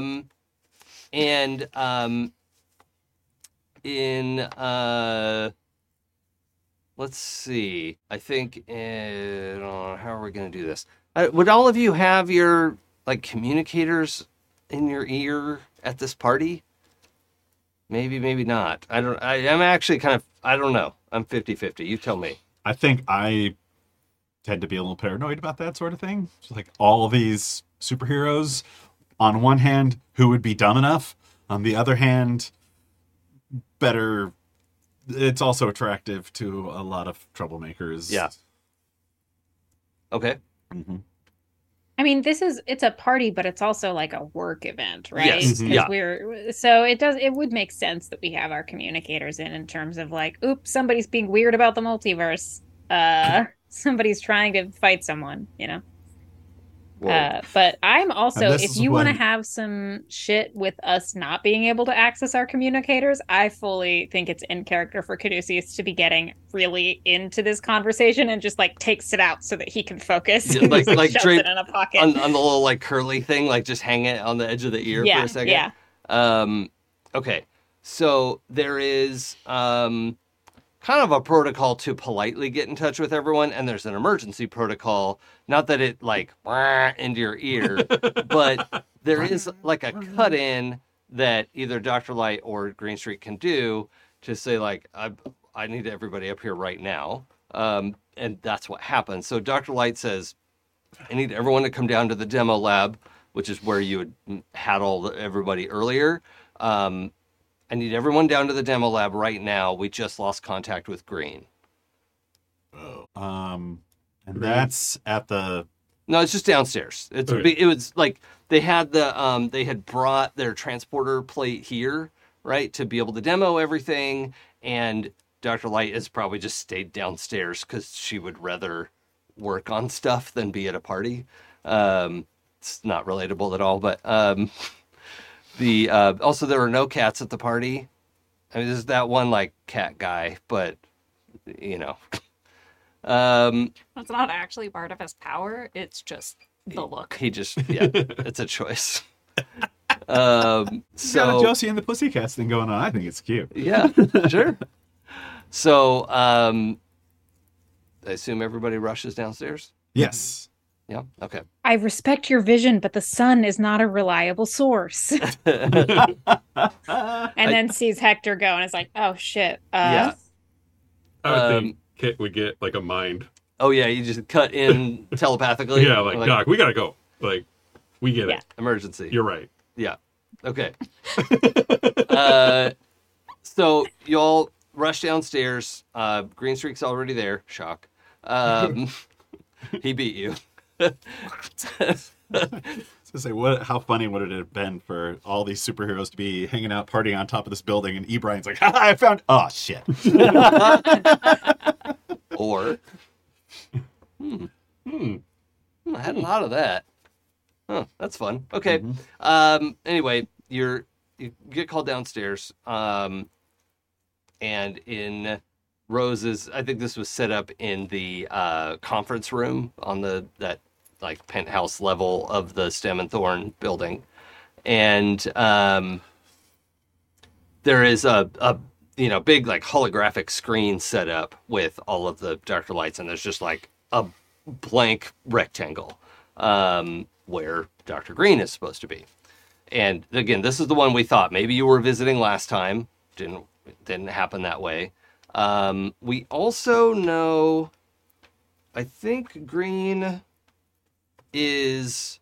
in the treehouse? Yeah, it was in the treehouse, but I'm thinking her world, I don't think everyone had superpowers, right? It was like I think it was like our comic book version of like some people have superpowers.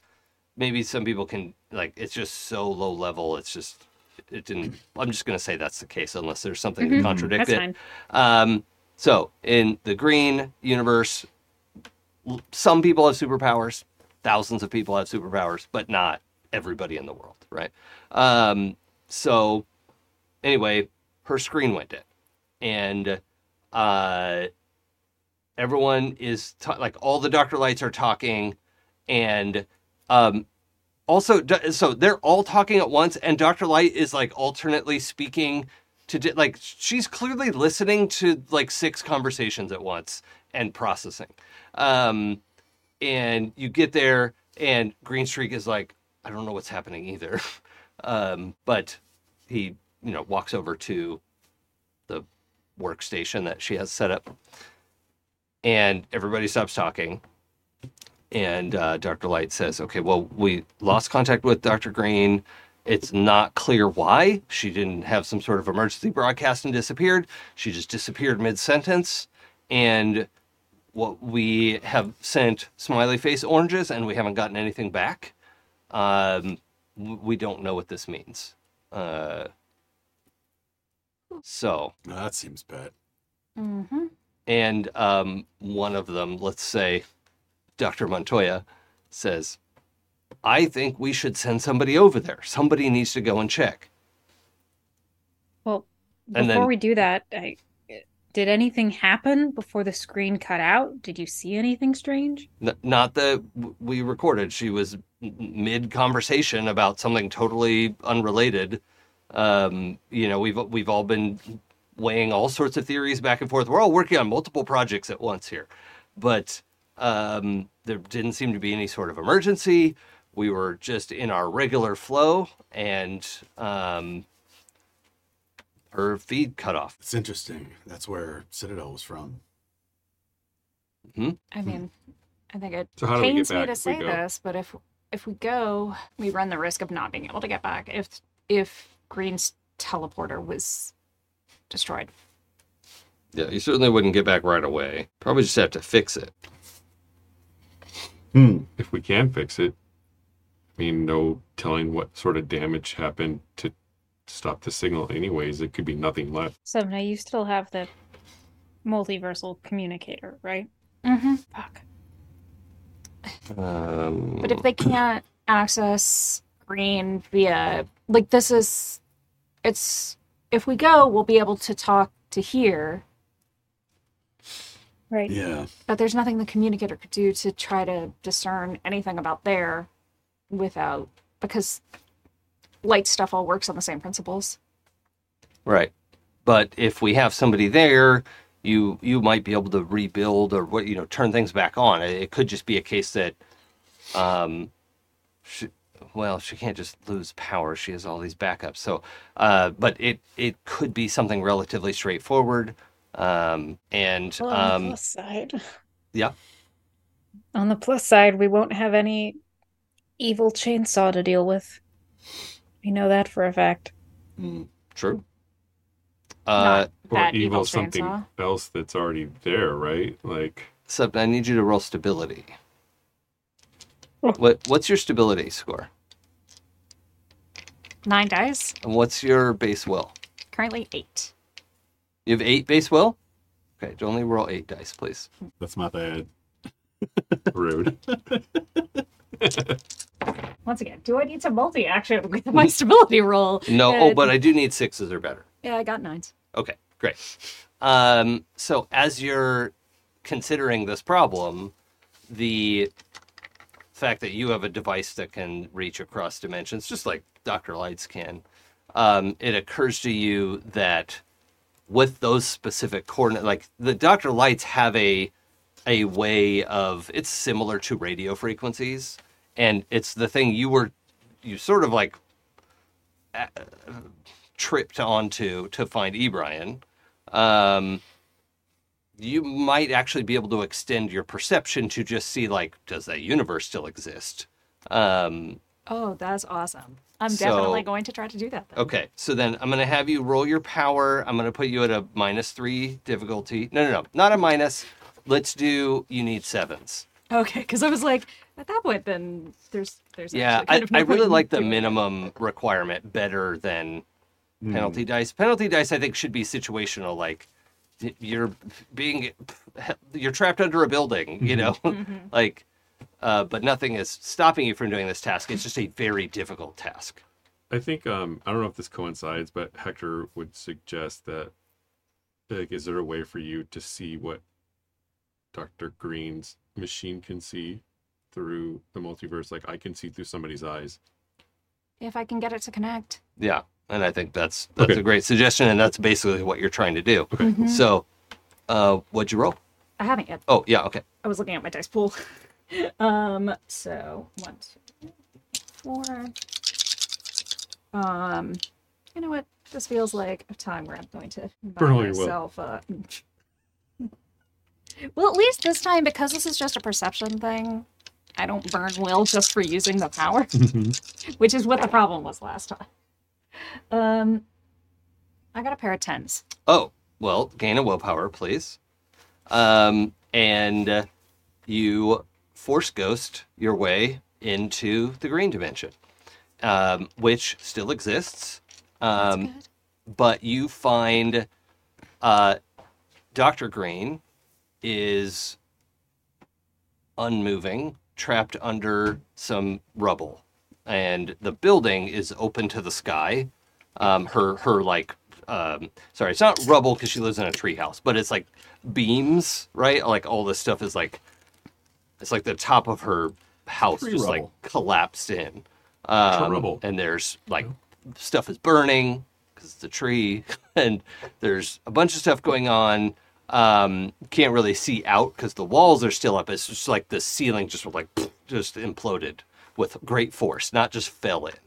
And the equipment is like crushed all over the place, and Dr. Light is trapped under something you can't really tell, because also you can't interact with anything physically. Yeah, this is just like me, what I can see and hear. Yeah. Smell? No. Okay. Okay, I'm going to pull myself back and relay, like, something blew through her roof really hard. I can't tell if she's hurt. I mean, I'm pretty sure she's hurt because she's trapped under a ceiling beam, but I don't know if she's just hurt or something else. It's bad in there. If she's hurt, then we need to go. You didn't see anyone coming to help? No, but I can't. It's not like when I'm here. Like, I could see what I could see. I could hear what I'm assuming normal people hear. Yeah. So you have really good coordinates. you just don't have a receiving pad, which means the travel's a little bit riskier. But, you know, it's just a dice roll. What's the worst that could happen?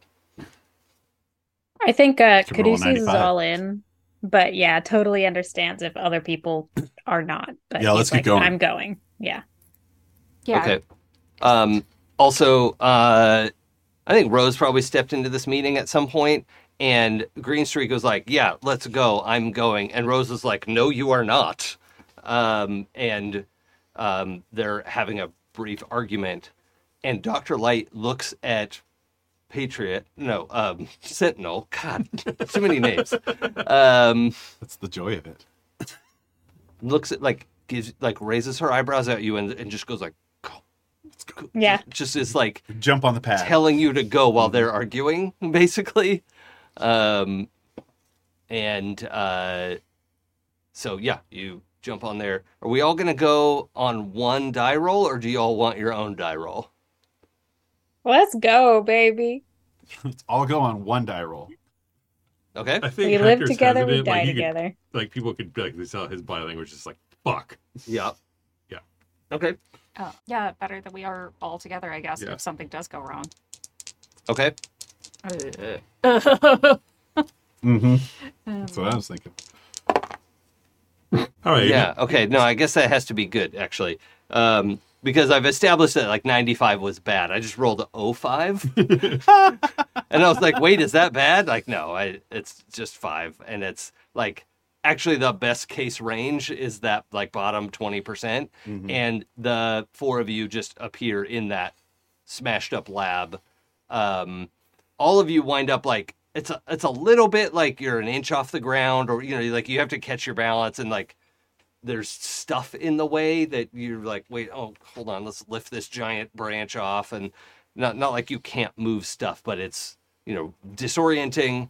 I think I've Can either of you sense anybody? Having trouble opening my notes. Hector, you are feeling pressure for sure. I don't remember if Citadel was with anyone else here. I don't remember, and I can't access the pin anymore because Slack has archived the history of it. Let me see if I can open my text document. When we get there, Hector's going to look for Death Rider. Yeah, okay. Let's roll that while I'm looking at my notes. In the pinned notes in the Slack, I can see a little bit of it, and it says that the only thing that we had was Frank the Blaster. So okay, great. So we'll assume that's the case, and I think we're just going to say Hector is the only one feeling the overwhelming pressure. Stupid. What happened? No, nothing. This is Hector feeling the pressure. Oh, yeah. Pressure! I guess that's a good sign. Hmm? Right? Is it? That there isn't another you there? No, I meant for Hector that his, that his doppelganger isn't dead. Or is a bad thing. One. Well, evil. What are the chances? What are they? I will be. Sapna was pretty cool. That's true. I've got a teleporter kit that seems. 50% of the ones you've met have been terrible. Okay. Yeah. Here we go. Also, I can say, Dr. Ultra is the one at the little space station. Scintillation is the big, traveling spaceship. Right. We'll call it a spaceship because that's what it is. Civilization ship. And who was I confusing that with? And we kind of have, two cyberpunks. Dr. Violet is from E-Brian's home, where there's, the dome habitats. Mm-hmm. And, Wait, I thought the dome habitats were R. Bryant's world. H. Bryant. Yeah, that's what I mean. E. Bryant. Is that not what I said? No. Sorry. E. Bryant, Phase Shift, and E. Dalton all came from Dr. Violet's world. Oh, yeah, because Amber. H. Bryant is Amber. But I thought Amber was the one with the dome habitats. Yes, you're right. Amber is the dome habitats. Cyberpunk domes. And Dr. Violet. There's too many multiverses. I know, right? And the Violet one was similar to our world. Okay, so, great. Updated my notes a little bit. Yeah, and so when you arrive, we know Citadel's gone, and the only person to feel any particular pressure is Hector, and what do you want to do? I did Death Rider, and I got a pair 5 and a pair 7, so I'm going with the pair 7. Yeah, that's good. It doesn't seem like... Well, I could just tell you, she's not dead. Dr. Green is not dead. Okay. So we will be able to do something about that. I am very quickly, navigating my way towards her, and at the same time, I'm already, sending out a feeler to understand what's going on with her, what's wrong. Okay. Mm-hmm. What is immediately the worst? Let's, Frank starts, reach out, see if you can see anybody around here who might have done this. And then, doctor! And starting to push stuff. Yeah, aside. So you lift a bunch of stuff off so that Caduceus can get in there and do some work. Mm. What's Sapna's immediate? Yeah, because I couldn't really hear before. Oh, yeah. My kind of hearing. yeah. Let's roll that, actually. There's a lot of, the sound of flames and, you can hear... There are lots of people around. You can hear them yelling and screaming, and there is quite a commotion happening. And this isn't the only fire. You can look out and see over treetops. It's just the 310s. The 310s. You can hear vast moving objects descending into the atmosphere. Something is. It's like a asteroid. Something hitting the earth situation going on. Yeah. Oh, shit. And what's Hector's sort of impulse? I just want to get this everyone's kind of first blush. Would be to read Dr. Green's mind to figure out what happened. Yeah. Do you need a second? No, I'm good. I'm ready. Okay. I did roll 2 natural 10s, so willpower, please. Yes, take your willpower. So that's onto your character sheet. That's a 3 10s to figure out what's going on with the good doctor. Okay. So the good doctor has received an extreme concussion. And extreme concussion. Yes. But not the fun kind. And is experiencing... a number of crush-based injuries. I don't know how much detail we want, but she's very badly injured. And in medical terms, she got smooshed? Yeah, she did, in fact, get smooshed. All right. So I assume we're just going to leave her to die. Yep. Now that I've jumped towards her and run and tried to diagnose it, now that I know what's going on, it was just curiosity. Step on the beam that's home. On her. Just pull a H. Brian and just put him to sleep. Okay. While you do it, my trusty pillow. So it's very easy to get her out from under there. I assume Frank will lift up some beams and you can make her safe, right? That's fine. Yeah. And she's, I know that, I guess I am a biokineticist. I was maybe I shouldn't move her. She might have a back injury. Yeah, but you can deal with that easily enough. It's fine. However, what I am going to ask you to decide whether you are healing. So we can prioritize the limbs, but remember, we have to choose hit location when you heal someone. And then I tell you the difficulty based on that. Sure. Here's the thing. I know the doctors. And if I healed any part of her that was not her head first, I don't think she'd forgive me. Yes. So I'm... That does mean we have to use your for the brains move. Remember that willpower you just got back? Yes. Yes. Head heals. Right? Yeah. That's the special one. Absolutely. But you know what? That one doesn't take my willpower, so trade-offs. Yeah, great. And then while you're doing that, Hector, you wanted to check for recent memories, right? Mm-hmm. Okay. You can, because she's not dead.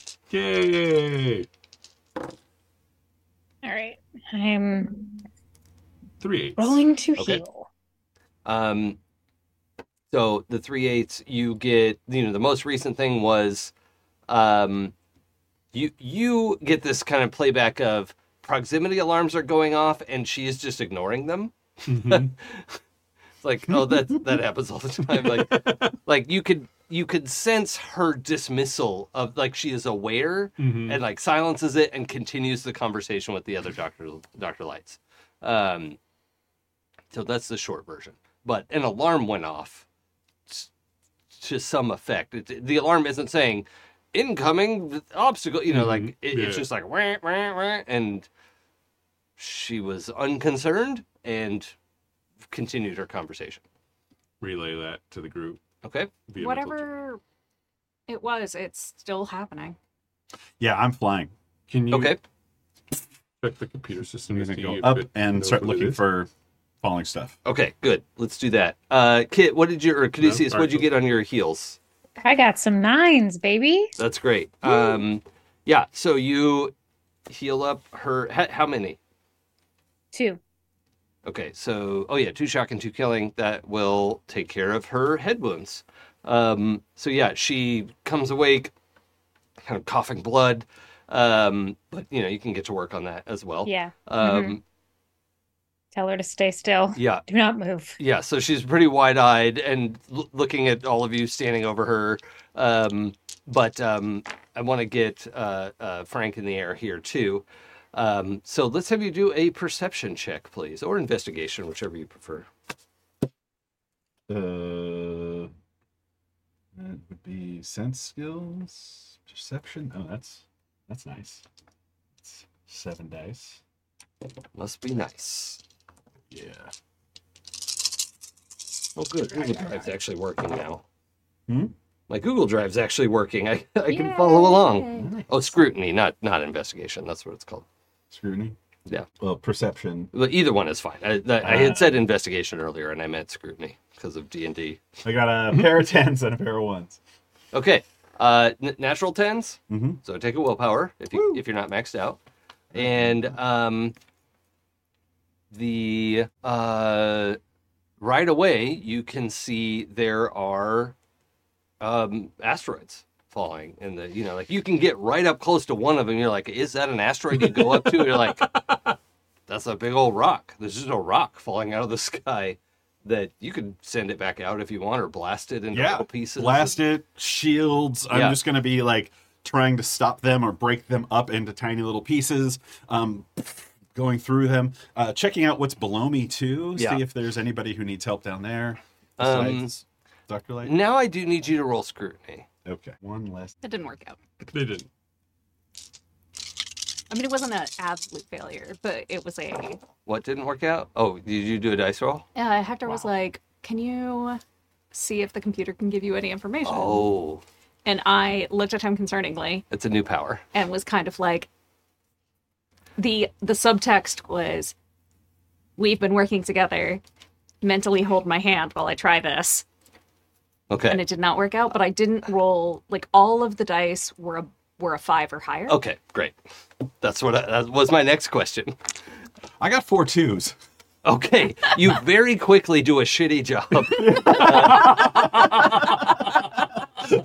I've done that many times. Good. No, but so that was your scrutiny check, right? Yes. So you're racing around, and right away, so I'm going to characterize this, and I'm going to ask you to say Frank hasn't put this together, but you have this thought of like, God, every single one of these is aimed right at someone's building, right? Like, that's so unfair or unlucky is how I would like you to characterize that. Somebody hates these buildings. Or, it's just like, it's not that, I'll just knock out the ones that are going to hit something important. They're all headed towards something important. Mm-hmm. And that seems so... is it okay if we characterize it for Frank that way? That's fucking awesome. This is so unlucky. Every single one of these things is headed towards something important. Yeah. but not put together like, well, that probably means somebody aimed it. Yeah. That nursery for kittens. Who'd have thought? I'm way too busy to think about that. Yeah, that's fine. But yeah, in the immediate area, you are able to just blast around and you know, hit ones that you can't get to with your beams, your bean powers. My bean. I like a bean stock. And you know, shield things and just generally crash into stuff. You're able to clear a lot of danger, but there's just so much coming down. The thing, so you, I actually have to get this with your scrutiny roll, but it's a little late because of your twos. Mm-hmm. You know, you're looking at the targets, you're like, oh my God, everything. And then you have this, like, that tingle in the back of your neck, and you turn, and there's this one, like, the size of, like, it's, there's an asteroid so big, it's like, you can't even count it in, like, the number of washing machines long. It's... Is you know, like the standard event. Yeah. Do you know that meme of, like, Americans will do anything to not use metrics? Like, in news stories, it was like, an asteroid the size of a refrigerator, like, 2 meters long. But, you know, we would know what two refrigerators was. We wouldn't know what 2 meters. Yeah, I mean, actually... It's like 2 yards. Yeah, I think it's fine for news to use touchstones like that, but it is also funny that in other countries, they'll just say meters. So... but it is so much bigger. It is like the size of Seattle, right? Like it's incomprehensible, right? And it's, I think you're flying around bashing all these little things and then the like light gets weird, you know, and you turn and it's still coming in. It's like moving slower, but it like passes in front of the sun. Right. And you're like, oh, shit. Now that one, if you just blast it, it's going to hit a bunch of stuff. Yeah, I got to push this thing back out. Yeah, and it's not like a world killer, but it's a real bad. Killer. It's real bad. It would be like setting off a nuke, right? So not one that destroys the whole world, but certainly... I'm going to start using our mental thing to... Oh, my God. There's a huge fucking asteroid coming down here to kill everything in a very big area. I gotta get it back to space. Yeah. Just like you would measure it in square miles. So hectares, hectors or hectares, Maybe hectares. Probably hectares. This is about, a bunch of them. This is about 20,000 hectares. Yeah. Okay, so we'll get back to that. We just have this like zoom out moment of you like, what is he looking at? You were trying to do what now? Trying to see if I could gain like useful information out of the computers, like if they would talk to me intelligibly. Yeah. I'm sure they thought it was intelligibly. Yeah, no, I think the computers are like, yes, we'd love to help you. Enter the password. And you're like, oh, shit. Like, fine. Okay, and Caduceus. I'm going for the next biggest problem on this Dr. Light. The Terceau. I'm healing the Terceau. Which will take willpower, but I just got an extra one, so sure. All looking up in Kit's world. And her torso does have 10 damage in it, by the way. So, it's out. What? Right, it's out. Right, there's 10. Yeah, so you need 10s to heal it. This is what that means. You drive a hard bargain, Jason. I'm just saying that's. Yeah. Just like kind of putting my hands over and delving in and being like, oh, shit, everything's fine. You're going to be fine.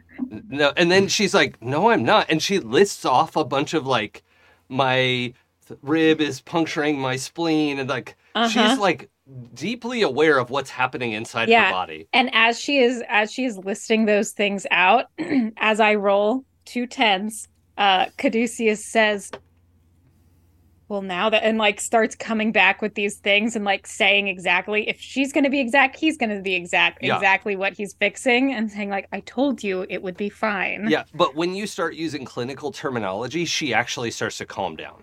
Yeah.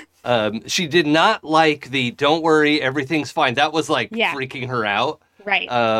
But oh my God, like, she's just like, that's what you say to somebody who's going to die. Yeah. But you clear 2 shock and 2 kill. You got 2 tens, right? 2 tens. Okay, so you got 2 shock and 2 killing out of there. That means her, heart is not under undue pressure. The lungs are unpunctured. You're able to do a lot of the work that needs to be done. And now she only has 6 damage on her torso, which means the next time you only need 6s. Great. So. Go ahead. No. What were you going to say? I was just going to say, as I get her healed up to a place that I think it's at least safe to move her, I am going to say, all right, I'm going to help you up. Let me know if anything hurts, and I'll try to help too much so that you can't move. And I'm going to try to get you someplace safer, okay? Yeah, great. Okay. And I help her up. Actually, no, she says, yeah, get me to the elevator. The elevator. Do you think the elevator is going to work? It definitely will. Okay. Do we have a mental link going right now? Probably, yeah. Yep. Mm-hmm. Okay, I'll relay that to everyone that I'm taking Dr. Light to the elevator, and she seems very confident that it will work. Does anybody have a range chart handy? Yes. Oh, I don't know. Yeah, I don't know if I can communicate it to Frank, who is blasting asteroids. Yeah, I want to check the range on the telepathy power. It was the second page, so of course the last one I looked at. 7 dice with no boosters, right? It's 640 yards. Wiggle at 6 and a wiggle. Yeah, 7 dice is 640. Mm-hmm. Okay, so Frank, you are out of telepathic range. Okay. So you are like, you have to go miles up. Sending all these mind signals, and it's like, oh, shit. Yeah, so you have to go miles up to, like, because you want to greet this thing before it's close to the ground. Yes. But this begs the question, because we had our communicators on earlier. Yes. Yeah. So you do have, actually, I think you could probably get audio in your ear is fine. But because they're not like dependent on cell towers or anything, they're actually just like walkie-talkie equivalent radio communication. But you won't be on the like thought band of speedy communications or whatever. So did we get the whole? Would he have said, "Hey, this is all coincidental. Everything's going for something important." Yeah, I mean that's what you said, right? Like, God, every single one of these is dangerous. Like. Every single one of these fucking things seems to be headed towards one of these buildings. Yeah. This is the unluckiest. Yeah. And then I also say, holy fuck, that is a huge asteroid. I got to get it back up to space. Yep. I need to double check your lifting capacity, Chainsaw. How many dice? My aura. Or 7 dice, 1 hard die, and 1 wiggle die. 9 dice. 6.4 tons. That's not enough. Woof. Mm-hmm. Okay, so if you want to... so we haven't talked about this much because it's complicated and no one ever wants to do it. But you can actually spend willpower to buy temporary extras on your power. Uh-huh. So like booster, for instance. But it's up to you. You would have to buy it. It's weird to say that you have to buy it on all of your dice. So for you to buy booster on your power, it would cost 7 plus 14 is 21. 21 plus 28 is 49. It would cost 49 willpower. The way we had done it before, because to buy booster. Well, when we were on Super Green, I extended the range on my power by buying dice into the pool for the roll only. Right, but getting up to 10 dice would not be enough for this. Oh, okay. Because it's what's the mass on that? 12.8 tons? No, that's like a big dump truck. This thing is like the size of a city. Like 2 dump trucks. No, no, you would need to go like times 10, which is what a booster gets you. 28. 49 willpower. That was close. Yeah. How much have you got 14. Banked up there. Okay. So I would basically have to burn 4 willpower. 4 base will? 4 bit, yeah. Yeah, 4 base will will get you there. I'll make a deal at 44. If you want to pay 44 willpower, I will wheel that deal. All right. I think I was at 7 base will. They'll put me at 3. I love this. I've got to do it. Holy great. Shit. I've got to do it. Yeah. Now 60 tons is more what we're talking about. So yes, you what does that moment of ultimate focus look like? I mean, you just burned up so much of not like it's permanently gone because you could spend XP or whatever later, but what does this moment look like? This is because you are going to arrest that thing and be able to send it back. Yeah. I look up, I say into the thing, like, we've got to get this back out. And I go through a quick thoughts in my head, like, I don't have time to get anybody's help. Septimus is the only one, unless you got your power armor, but like, that's not going to do it. And by the time you guys get up here, it's going to be too late. And Frank just kind of, and lets all this power kind of surge through his veins and like, all of the Citadel powers come out, and he can feel every ounce of it just going through every single cell, and it tingles in his fingers and toes, and he just and like a shot upwards into the thing, and he uses his shield to widen out so he doesn't go through a bullet, and just like kind of balance the impact of it. And... yeah, just as it's like starting to catch fire as it's coming into the atmosphere, and he stops it. Fuck yes! Arrests the power. Amazing. And just feeling muscles ripping. Yeah. As he's doing this, he just pushes it back, and then just sort of kind of. And he's descending with his flight power, but faster than he would on purpose. Yeah. I mean, could we have him like lose consciousness for a second? Uh-huh. Just be in free fall? Yeah. So just like kind of like, I did it. And he kind of, and then you just see like all of that scintillating power just flicker off. And his eyes roll back and he just starts falling. I love that. Okay. So you all have a moment to, so you're, Caduceus, you're trying to get Dr. Green to the elevator. So I think you're hyper-focused. And what happens is you get her over to the trunk of the tree that this building was built around, which is big enough to have an elevator inside it. And the bark just like splits open in a very organic, yucky way. And inside is an oblong, well, like kind of like a bean-shaped pod, and this is what she's calling an elevator. And she wants you to get her inside of that. Can it be vaguely slug-like? Slug-like? Like, you know how sometimes it's not actually a slug, but like trees sometimes have like things that live inside of them. Oh, yeah. I was thinking of it like a seed, but it could be like a creature or something, sure. If you've seen chocolate seeds when they come out. Oh, that's true. Chocolate seeds are nasty. Oh, yeah. Those weird cacao pods. Yeah, let's go with that. Like, it's not actually slimy, but it looks like it would be. You know, like when you touch a snake, you know, it looks like they're yucky to touch, but they're actually just dry. Mm-hmm. I like snakes. Sorry. I've really been on a resisting temptation to get a snake lately. So I feel you. Yeah. You get Dr. Green into this elevator. Now the two of you though were kind of tracking Frank's, you were trying to talk to the computer, didn't work out. Maybe you glance up at that point, because it's now an open air. It's an atrium now. Mm-hmm. What are you up to? Hector would definitely be tracking Frank, and I think once the shield went up, it would be like HD in Caduceus's and Sapna's brains.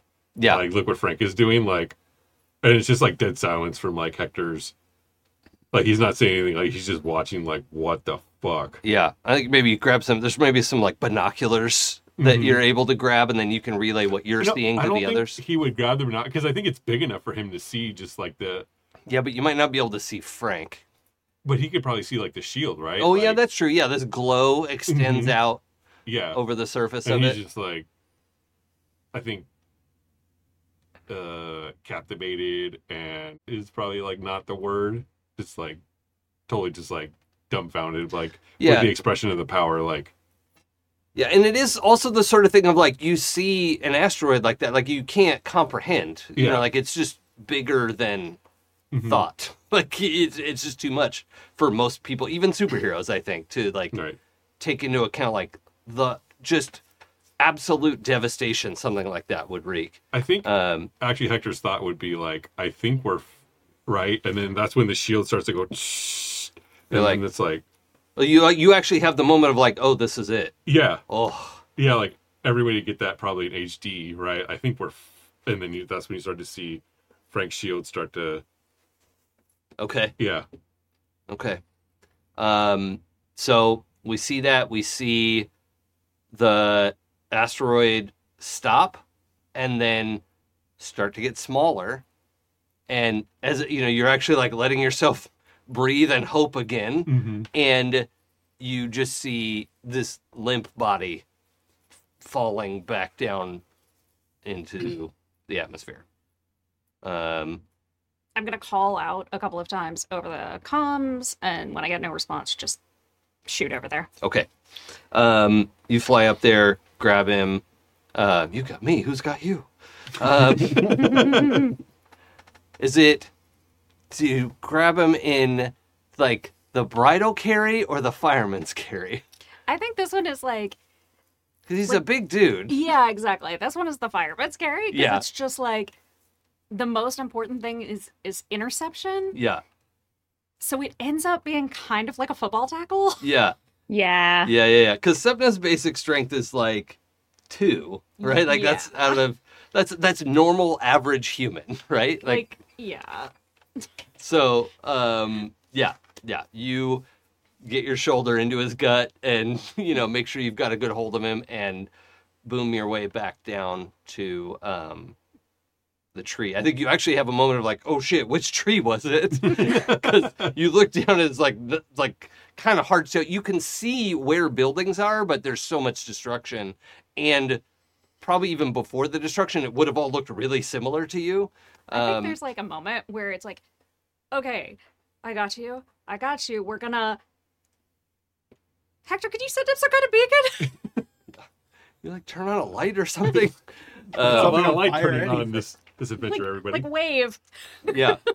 And the overall vibe I'm going for here is, like, if the Lord of the Rings, Galadriel... Yeah, if Galadriel's elves were a high-tech society, right, and that, like, they were merged with, you know, all their tech was sort of nature-based, right? That's kind of what I'm envisioning here. So from above, it's canopy, which is like, oh, shit. It all looks the same. But you managed to guide them back in, and... You colder. You bring Frank in for a landing, and for all intents, like, you can tell Frank isn't dead, but you're also like not sure why he's unconscious.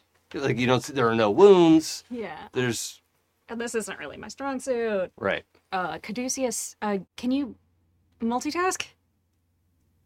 Caduceus is in the elevator. I mean, if I'm getting a mental ping, right? Yes. Yeah.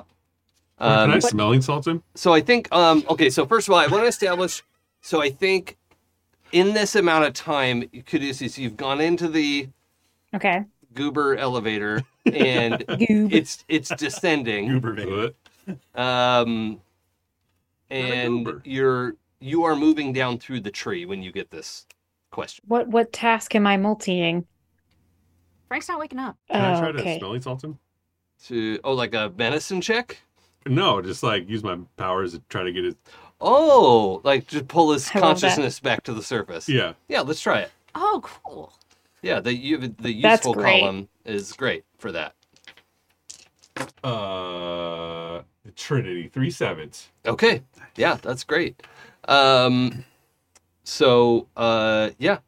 Frank, you are. I think this is the first time that Sapna would see Hector actually touch somebody while using his powers, because he's never really sort of did this before.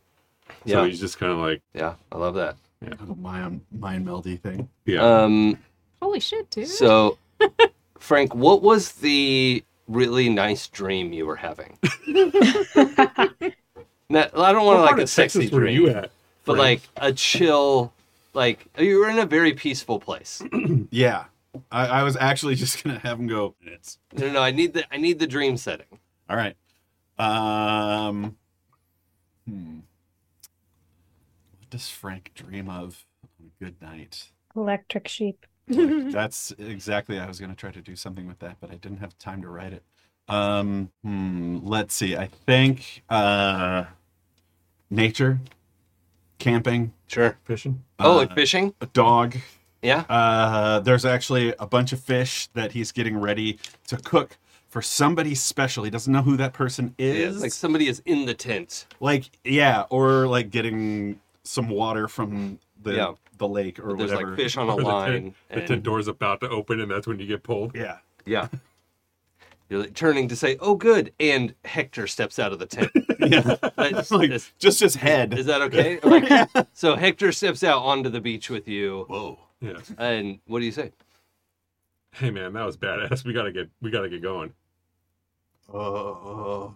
I think you're still in dream logic. Like you don't really remember the asteroid right now. I'm not gonna do a amnesia thing, but like in this moment, you're like, you know who Hector is, but. Man, 5 more minutes. We don't have 5 minutes, man. Oh, I'll get you back here. I think my hands are shaking a little. Because I'm basically down to no willpower. Oh, are you at 0 willpower? Oh, yeah, because I had you spend the whole thing. Mm-hmm. Yep. Yeah, okay. And how much base will do you have? 3. Okay. Ooh. No, that's fine. So you're gonna like follow Hector, I guess? Yeah. Okay. So Hector, you're able to drag him up out of sleep. But Frank, you feel just weak as a kitten. Yeah, I'm imagining that part in Princess Bride where like right after drop your sword, and he like tries to move, and he's like, "Well, I knew you were bluffing." And he just buckled. Yeah, and that is it. Like you don't feel your powers, any of them, mm-hmm. right? They're just not there. And technically, you could try to use them, but for our purposes, you feel empty inside, mm-hmm. and that's where we are right now. That's not unlike normal. So what you say is I still got willpower. What does Hector feel towards the no willpower? Say that again? Like, is it something on a metaphysical level or a physical level? Like, what does he register? That's a great question. I hadn't really thought about that. I think it is metaphysical, basically. Not like in a like spiritual sense, but there's a component of it that is your confidence and a component of it that is mm-hmm. controlling your body's access to superpowers, and that combination of thing is critical, and you have to have both things. And so it's not like his confidence is gone. It's just, he's in shock, you know? It's probably a better way to think of it. Hector's clocking that in his brain. Sure. It's like Dumbo dropped the feather, mm-hmm. you know? That's... What are you going to do? Yeah. What are you up to? I think that I am going to roll a scrutiny mm-hmm. to see if... Because, Sapna is a skeptic. What do you want to know? And this seems wild for a coincidence. And city-sized asteroids don't just appear over Earth with no one knowing. So, yeah.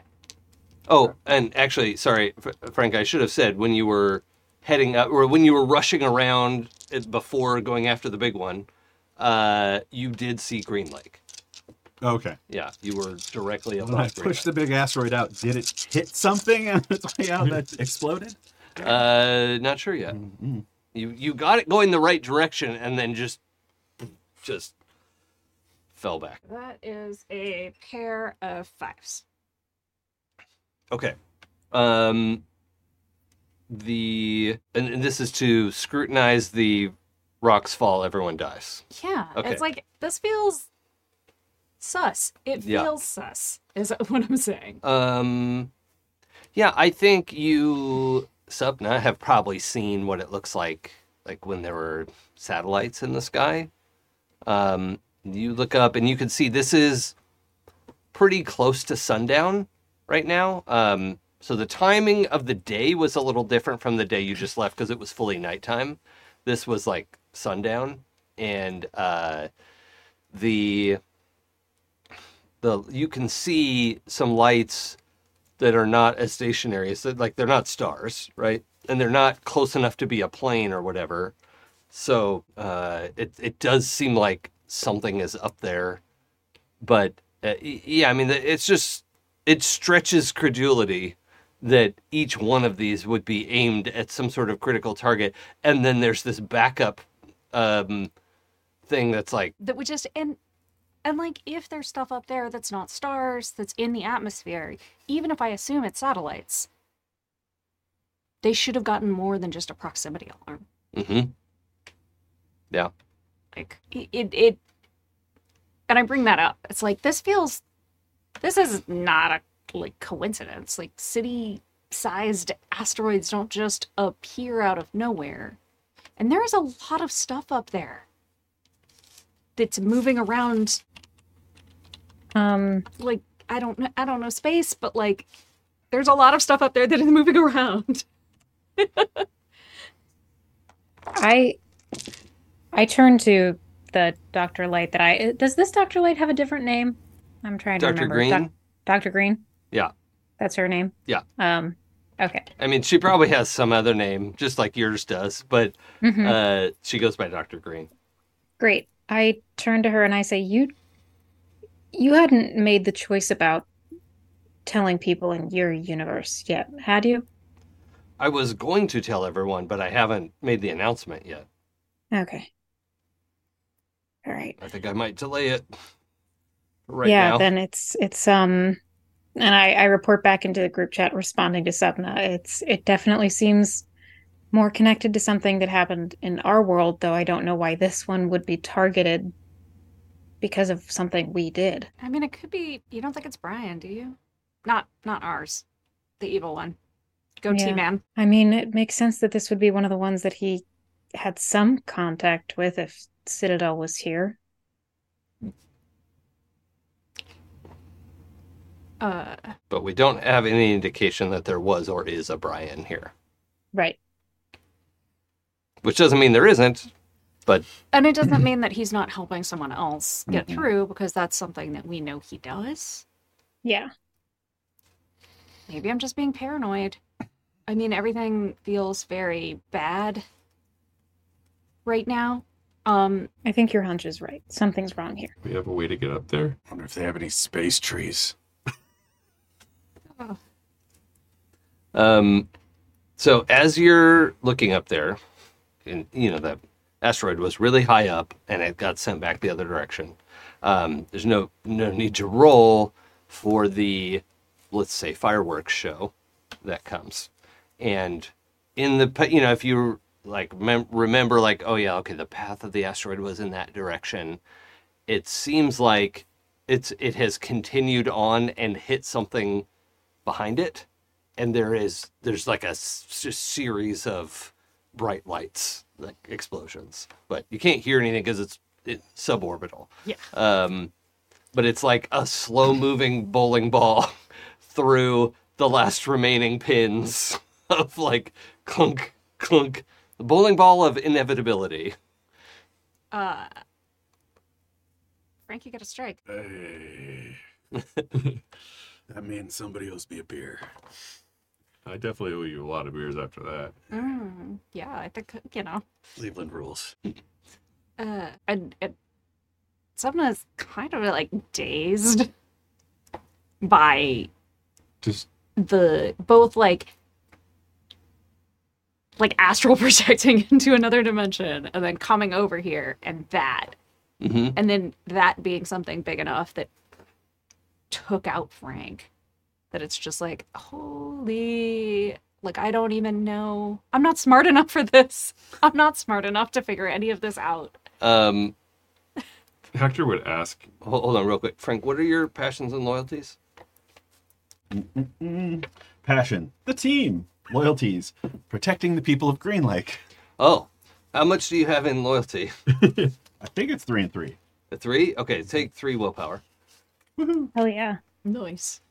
So you can feel power begin to trickle back into to your awareness. Yeah. Does Dr. Green have some sort of sensors in space? Like something was there. These are bigger than like some little like satellites or whatever. These are like they're like on par with nuclear explosions. Right, but is there like a telescope? Or I guess telescopes or something we could see without having to go there? Yes. Well, once we have Dr. Green in a state to be more helpful, probably there are some things. We should all get into the same room. Where are you taking her? I don't know. I just kind of followed her lead. Where are we going? This is all, you're just in your audio channel, right? Mm-hmm. Yeah, I speak out, I say I don't know, and then I speak out loud to Dr. Green, where are we going? We're going to the root access. We don't have that where we're from. What is that? It's like, maybe you would call it a bunker. It's underground.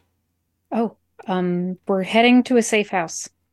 Okay, just before we go, obviously change it after I leave, but can I have your password real quick? On a 1, she's not going to give it to you.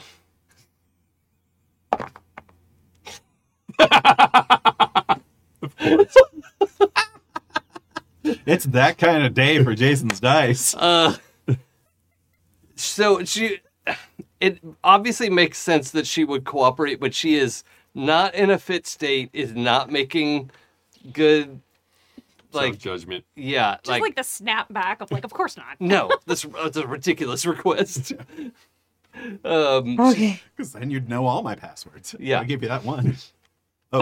One. Yeah, Sarah? So I'm guessing what happened was you rolled and it was a 1 because apparently my tech rolled a 1 at the same time. Did it really? Oh, okay. That was very funny. Yeah. No, I rolled it in my open case here and it was like, F you, Sapna. F you. So good. 1 in 10 chance. So how do we operate this tree? Hector's Dr. Green tells you all how to summon your own pod. And so, Kit, you're still descending, and another one is coming up, and they actually, like, squish to, like, go past each other. Oh. And so your pod is like, and then it, like, you know, these are very good sound effects.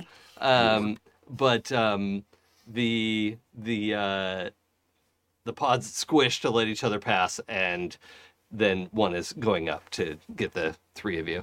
So excellent. Shall we fast forward to the root access? Yeah. Okay. There's a root seller, as Chet said. But no one's selling roots here, so... all the way from the roof to the roots. The root sell. So it's a root, Kit.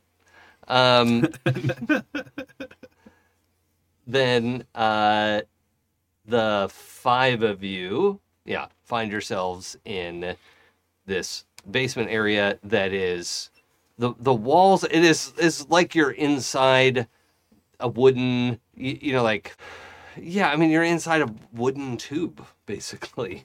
You're inside of a root, and it will... Jeffrey's tube. Yeah. It's, but there's a bunch of stuff set up. There's like, water containers, and it's like an emergency, refuge. And it doesn't go anywhere. It's an enclosed space, right? It's not like it goes to the next tree or something. But... that would be ridiculous. Yeah. It's stupid. So it... yeah, the five of you are in the basement here.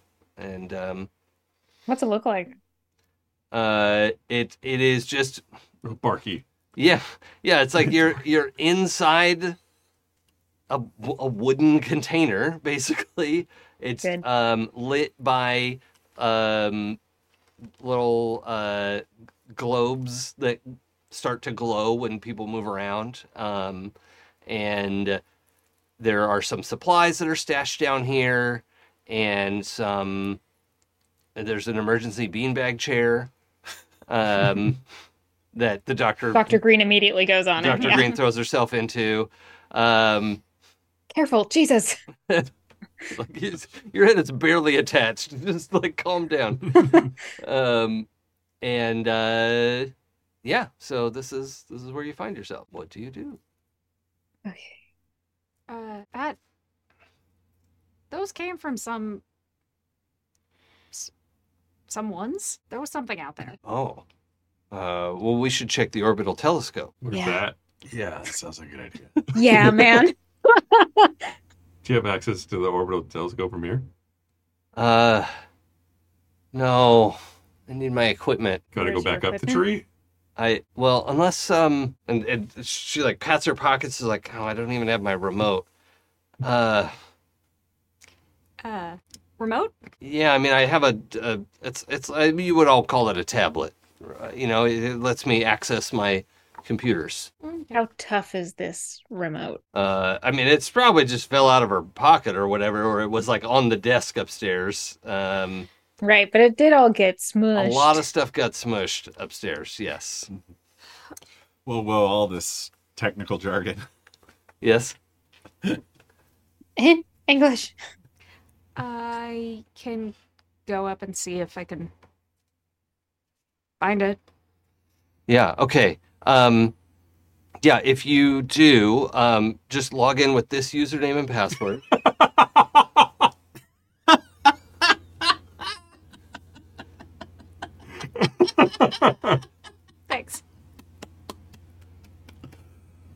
Thanks, Doctor. Real helpful. That's what Hector says.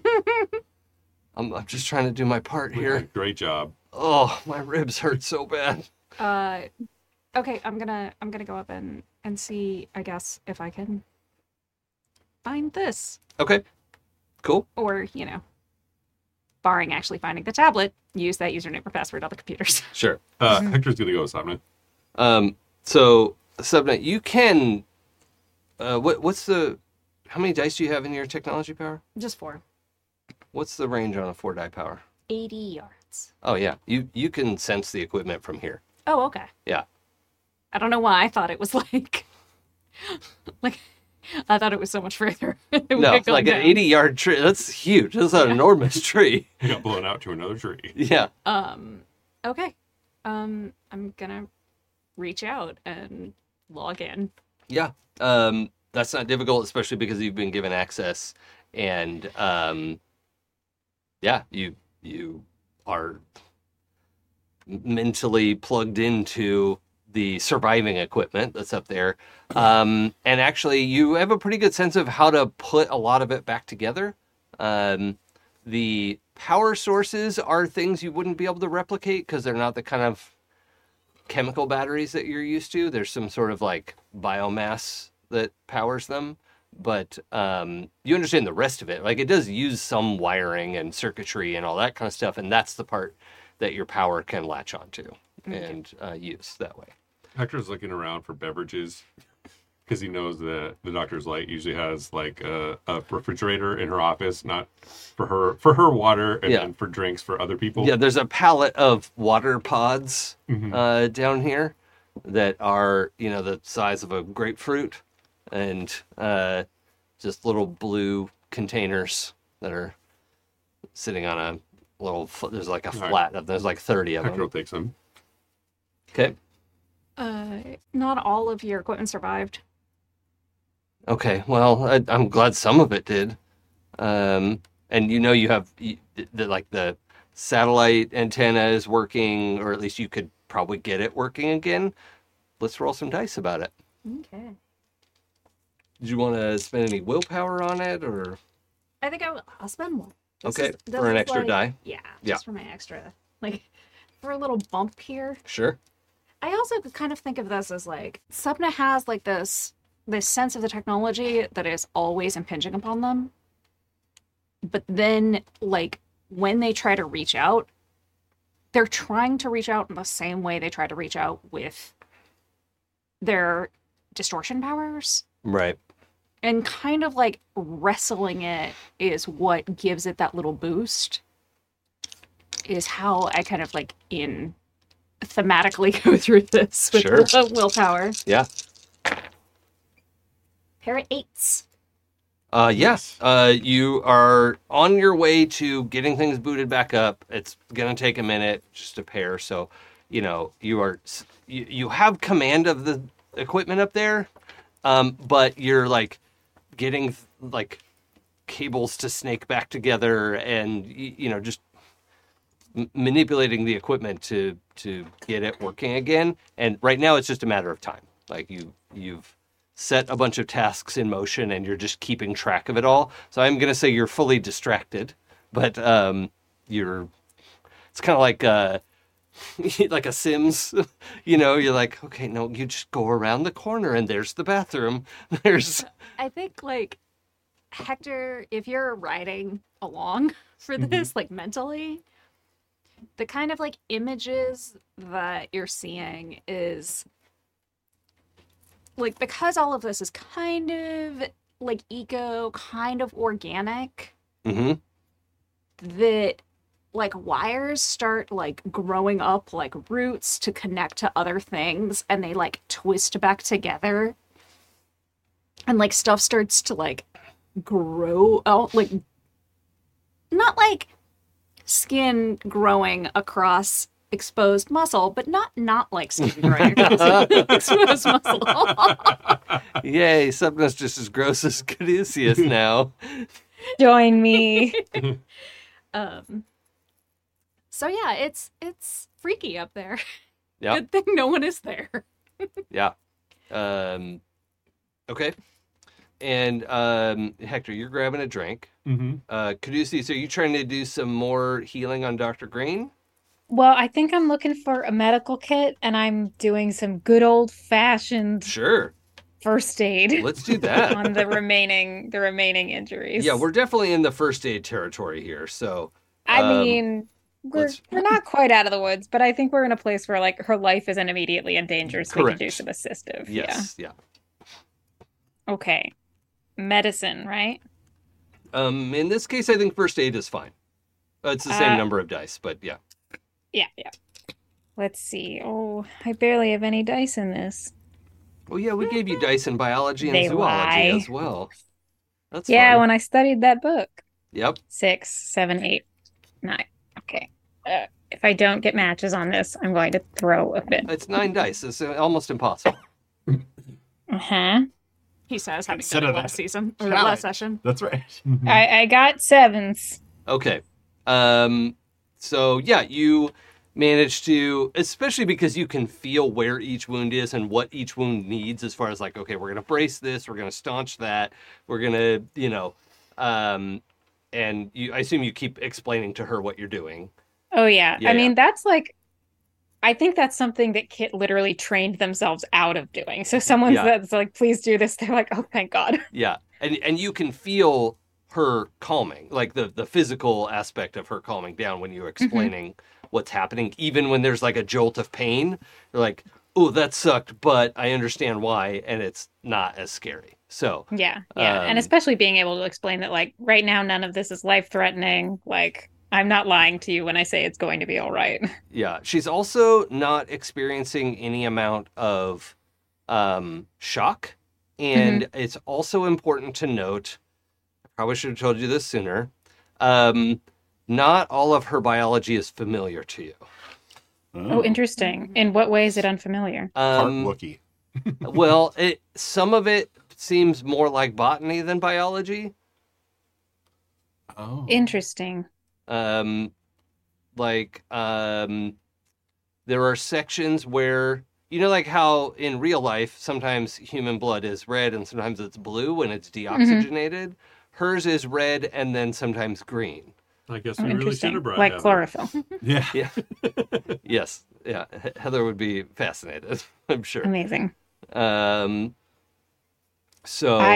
there are some little differences where, and even you might even notice like ratios of like, oh, this bone is longer than that bone. Like just like little odd differences. And it's hard to tell without doing a deep dive, which you can with your power if you want. Sure. But it would be a deep dive to really look at like the DNA implications here. You know what I'm going to do before I do that is I'm actually going to start doing the doctor thing where I've got that this is a calming thing for her. And so I'm going to start actually noting the differences and being like, oh, actually in our universe, it's like this, but it seems like your biology has this, and see like how that helps. Okay. You've activated her trap card. Yeah, exactly. She is like very engaged with talking about those differences. Even when you're like, okay, hold on, I have to set this bone. She's like, that's fine. And like continues going with the conversation. Amazing. Also, her bones in general are a little bit more flexible than ours. It's just not like they're spongy or gross. So they're just like a little more bendy. Yeah, I'll absolutely use that to make a nice little doctor joke, like right as I'm like setting something to be like, right. You know, in our universe, this would be harder. Clunk. Yeah. I think let's go ahead and roll. I'm just going to do like a free roll of your power. It's not going to cost... Sure. Willpower. Great. Okay. 1, 2, 3, 4. Okay. I've got 7s again. Okay. The other thing that you pick up on is, barring a killing blow, her body, it's not fast, but she basically has the equivalent of regeneration, in that she's guaranteed to recover if she's not dead, but she heals at normal human speed. Right? Does that make sense? Like nothing's going to heal wonky, essentially. Right. But like, yeah, her bones would have set back the right way. Like if she wasn't bleeding out and she's not, you know, crushed or just killed outright, kind of in the way that like, you know, like a tree will cut off a branch. Yeah, it will close it up and get on with its life and just inevitably keep going unless there's some sort of infection, you know, like something outrageous like that. Her biology is in it to win it. Like it's just not going to quit. Her body doesn't quit is the... Oh, yeah. Do you mind if I ask her a question about that? You ask whatever you want. Amazing. I think I take note of that and I say, is this I briefly explain what I've noticed. And then I say, is this something that is innate or is this something that you've done yourself? Either way, it's very impressive. I see what you mean. Gosh, this was so long ago. I helped further this research, but it's something that most of us have. Actually, I think she says, some time ago, humans started making adaptations, and this was some of the, like, basics of what we came up with, and humans here, for their own reason, live hundreds of years. So that is another component of this. I you know, when we're not fighting for both our lives and your world, I would love to hear more. Yes, certainly. I forgot, you know, it's been so long. I sort of forget that it's something that we did to ourselves, but it was to help us be able to live more in harmony with how the earth operates. So Yeah, that's amazing. Yeah. I want the forever serum. Who wants to live forever? So, Dr. Light is on the mend. You are connecting some computers upstairs. Hector, you're getting everybody some water and all that kind of stuff. Okay, what are you up to? I'm still feeling wonky and woozy. Mm-hmm. I mean, you got 3 whole willpower.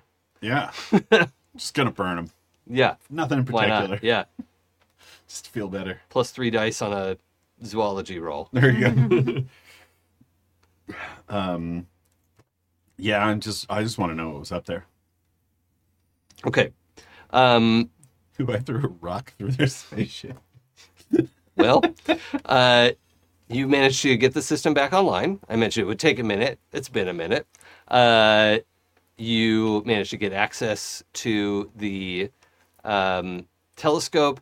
And when you log in and use the login credentials that she gave you, it doesn't say, welcome, Dr. Green. It says, welcome, Silent Scream.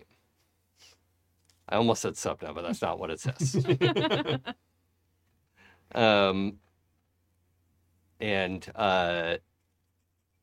You're able to give this telescope some directions. It turns out this telescope is actually mounted on the moon. So it's a moon-based observatory, and you can kind of direct it back towards the Earth, and it... you can see there are a series of great big spaceships amassed. And they and spaceship debris, where this rock has exited the atmosphere and now basically seems to be in a stable orbit. Like, it's not really leaving Earth anymore, but it like bumped into a bunch of... It was just a slow-moving, the steamroller from Austin Powers. But the ships were so big, and there were a lot of them, so you can kind of, like, wind back the video a little bit and watch as this rock just plows through. And a bunch of the armada is moving out of the way, but there are these great big... I'm going to go with, like, flying saucer kind of spaceships. Some of them are little, like, one-person flying saucers. Some of them are, like, again, like, as big as that asteroid. Like, that huge one was far enough back that it didn't have to get out of the way, right? But lots of smaller ones and medium-sized ones were, like, you know, just this chain reaction of crashing into each other at that point. Nobody expected it to come back. We have named that asteroid the Spanish Inquisition. Yes, thank you. Fuck. You wouldn't happen to be at war with aliens, would you? We haven't made contact with any extraterrestrial species. Seems like they made contact with you. Yeah. Well, this was a terrible way to make a first impression. Sorry, as I spit at everybody. She also spits. It was all a... I mean, like, A, those look like they came from Roswell, and B, there's so many of them. Yeah, and by the way, you could probably just show on your phone, you could, like, link this video, and she also is like, oh yeah, those aren't our ships, you know, she's, like, able to confirm. Do you have spaceships? Of course we do. We're not Neanderthals. They died out 100 years ago.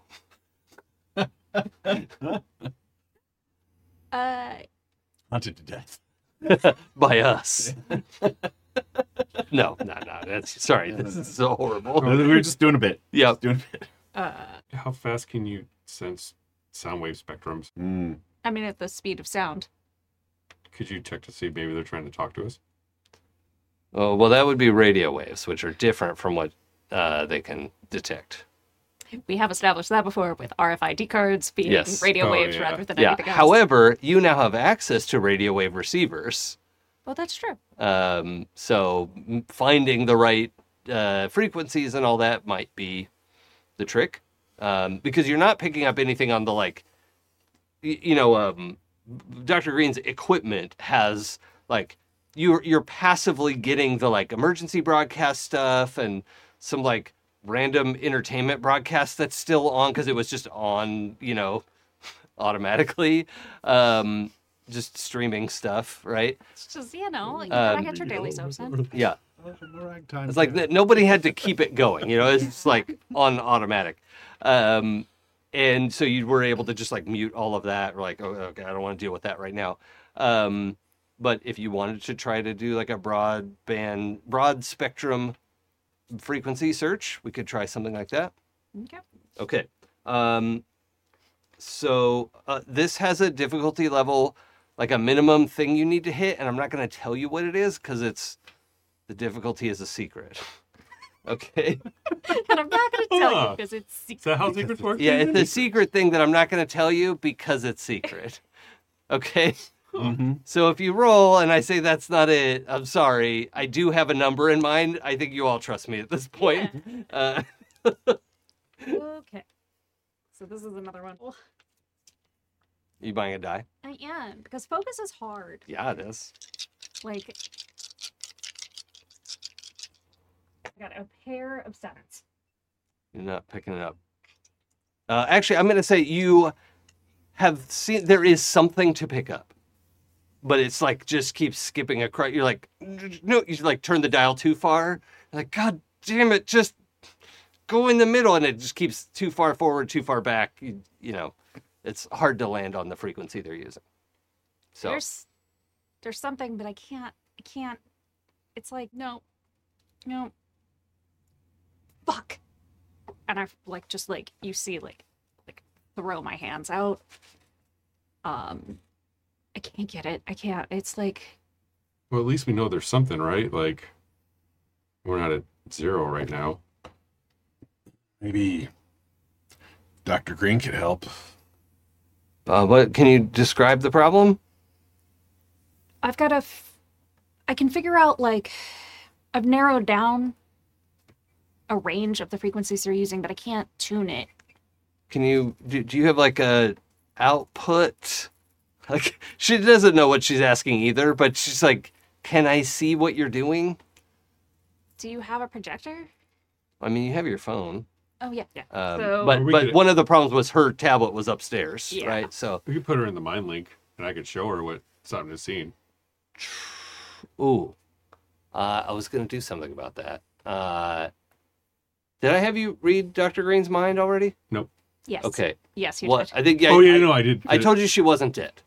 Right? And then you read the memory of right before the impact. Oh, yeah. Oh, I did do that. I was going to say something about her biology being different, but too late. I don't need to wreck on that. Okay. Her biology's not that different. You can get in there. Yeah. So, yeah, you link her in. She can see what you're seeing.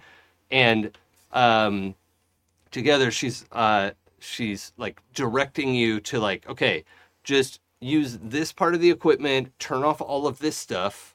And you're like, oh, yeah, that would make it go too far, right? Like, because your instinct is like, turn everything up to maximum. And it's like, no, you don't have to. You could just do a little bit. So I'm going to have you make the roll with, let me roll her dice. Because it does feel like, it's like when you give a kid a car, like a go-kart for the first time. Yeah. Add 3 dice. Oh, sweet. Oh, yes, that's... Go-karts have 2 speeds. Stop and all the way. Yes. Mm-hmm. Yeah. So she's trying to show you how you can, like, modulate the output a little, or the detection algorithm. That time it's a pair of 9s. Okay. And a pair of 6s. So we needed 8s. Was the magic number. So nice. Sorry. So much like my previous attempts to make this frequency work, just a little bit. Yeah. Just a little bit. Yeah.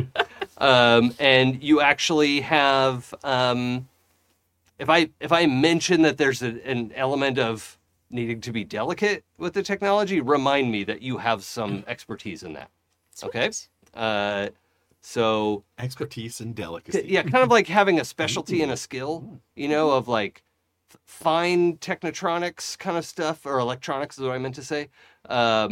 Like you have some extra proficiency in that regard. And you land on their frequency. And you find they are... wow. They're intruder alert. Intruder alert. I'm sorry, Dave. I can't. So you're getting their voices, right? And they're sort of gruff and gravelly voices for the most part.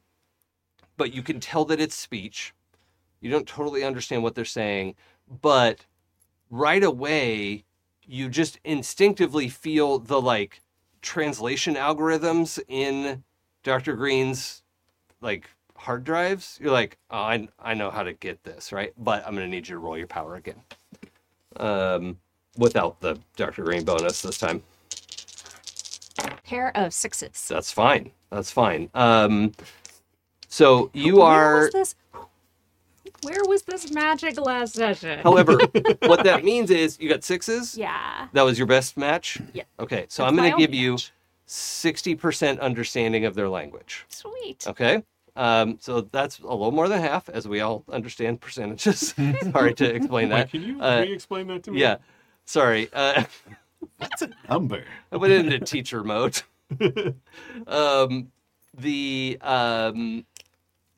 The conversation is, you know, there's a lot of, like, damage control happening of, like, reorganizing the fleet and making a brief retreat and...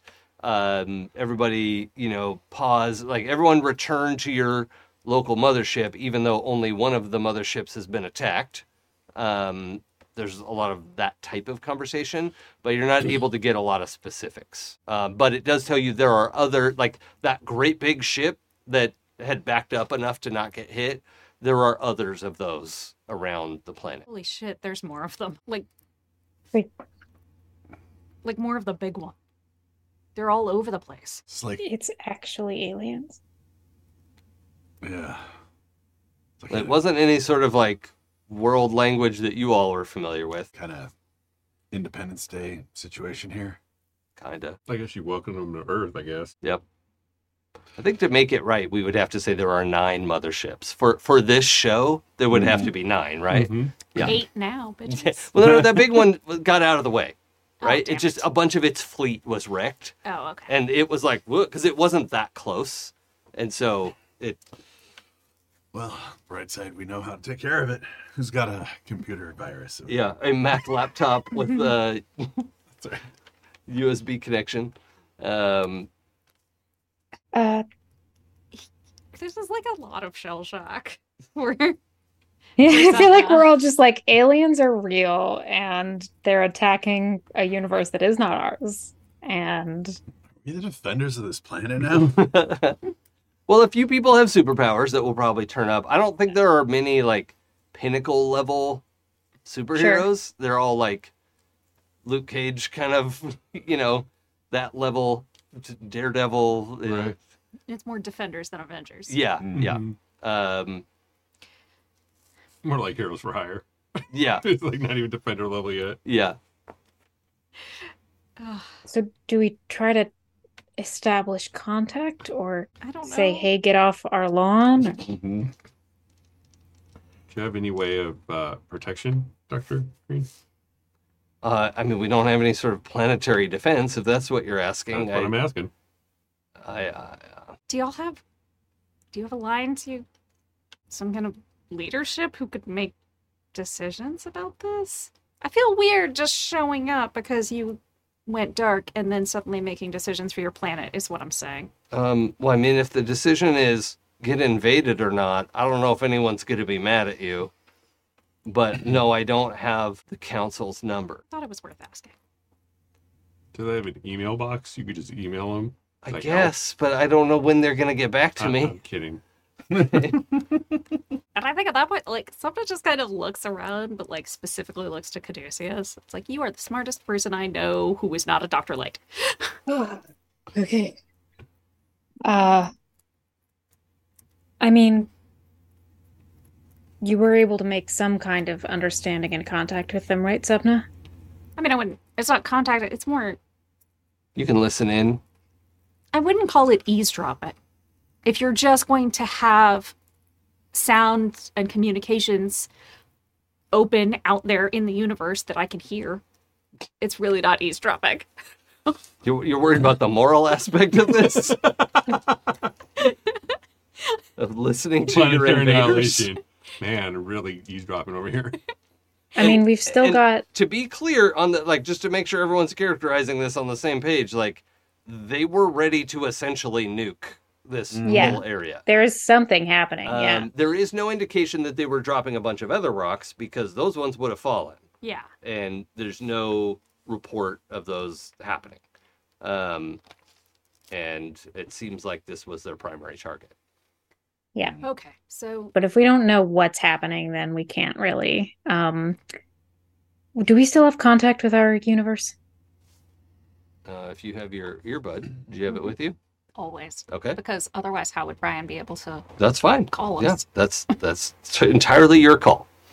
Not a gotcha question. No, it's really like I think it's compulsive now. Yeah.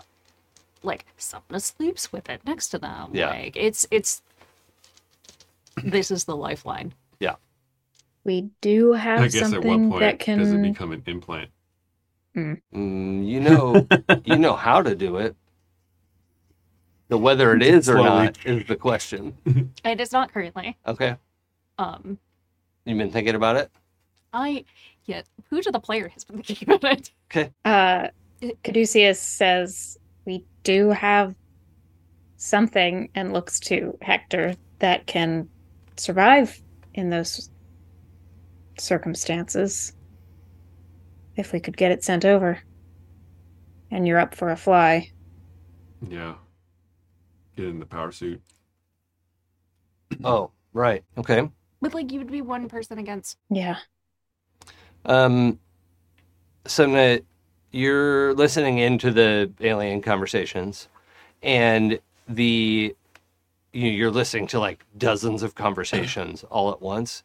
Then there is a series of tones, and everyone stops talking. And then, you 60% is enough to give you a countdown. And there is a single countdown happening. And a bunch of people said affirmative or copy. I understand the instructions. I understand. And then there's a 10-second countdown happening. Oh, fuck. What fuck? 10, 9, 8. I guess we run to see what's happening outside, or maybe don't, because... Yeah, or maybe we stay in the bunker. Yeah. I guess we just wait out this timer and stay in the bunker. Fuck. Do we see anything on the spectrum? With what we're looking at from the telescope? With your telescope? Mm-hmm. You can see the disarray of this mothership was organized. All the remaining ships were pulled off to the side and are in little organizations of 3 ships, right? So they fly in trios, and they've all organized in 3 and 3 3s, and there's this very regimented. Formation. That's the word I wanted. And then there was some blaster fire that you were oh God, they're going to, they're just little local blasters that were clearing the debris of all the broken shit. And then the mothership just moved, the whole fleet just moved sideways to get around the rock. And then when that was started moving, the countdown started. What would it take for me to transformer this telescope? Oh. Well, you'd have to put your entire consciousness into it, which is not something you've done or even kind of realized you could do. But it's cool. I'm not going to say no to that. That's... what do you want to turn it into? A lance. Okay. It's my first kind of... So... I mean, it's not going to reach them in 7 seconds. No. Okay. But it's like how sometimes when you see, like, especially because it's got lenses, it can focus and redirect light. Yep.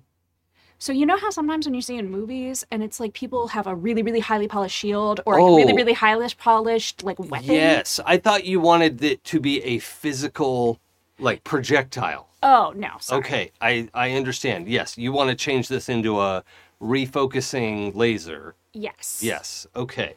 That seems very sci-fi, but doable. Like this would like... That's where I'm pulling from, is like that idea of like, okay, but if I can take the lens and make it a beam, like, like the sun is over here, and I've seen this in movies before. Yeah, so my issue here is you're accessing the telescope via remote, right? Like your power is not touching the telescope right now because it's out of range. Let's see, how far away is the moon? How far away is the moon? Far. 238,000 miles. That's right. And the range of your power... It's pretty close. 80 yards. 80 yards. It's like the same thing. So, booster would be 800, 8,000, 80,000, 800,000. So, that's yards, though. Oh, God, this is fun. Sorry if this is boring to anyone else. What's 238,000 miles in yards? Oh, it's just times 3, Jesus. Isn't it? I think 3 yards isn't a mile, so... Oh, no, that's right. How many yards in a mile? It's 5,000 feet, 15,000. What's 238,000 miles in yards? Oh, boy. Okay, that's a lot. So thank you, James V. Wow. That's 420 million yards. 420 million. 420 point. Okay. So we were up to 800,000, 8 million, 80 million, 800 million would get us there. So we only need 7 boosters. How many dice are in your power? Oh, I have it here. 4. And then it cost... The base cost on them is 6. It's not based on that. It's the fact that it's 4 dice. I'm just having you pay 1 per die. Okay. So it would be 4 times 7, I think. Okay. So that's impossible. No one could do that math. 28. All right. I need 28 willpower to make this happen. Okay. So if I burn 3 base will...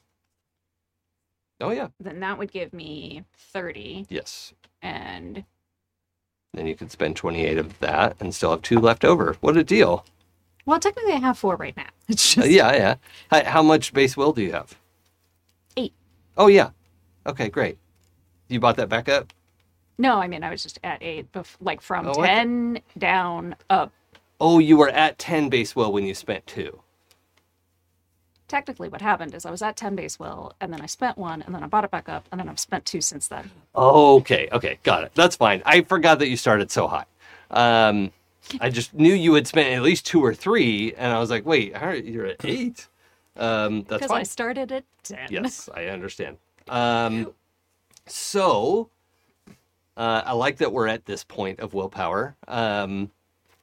So would you like to burn 3 base will? Yes. Yeah. Okay.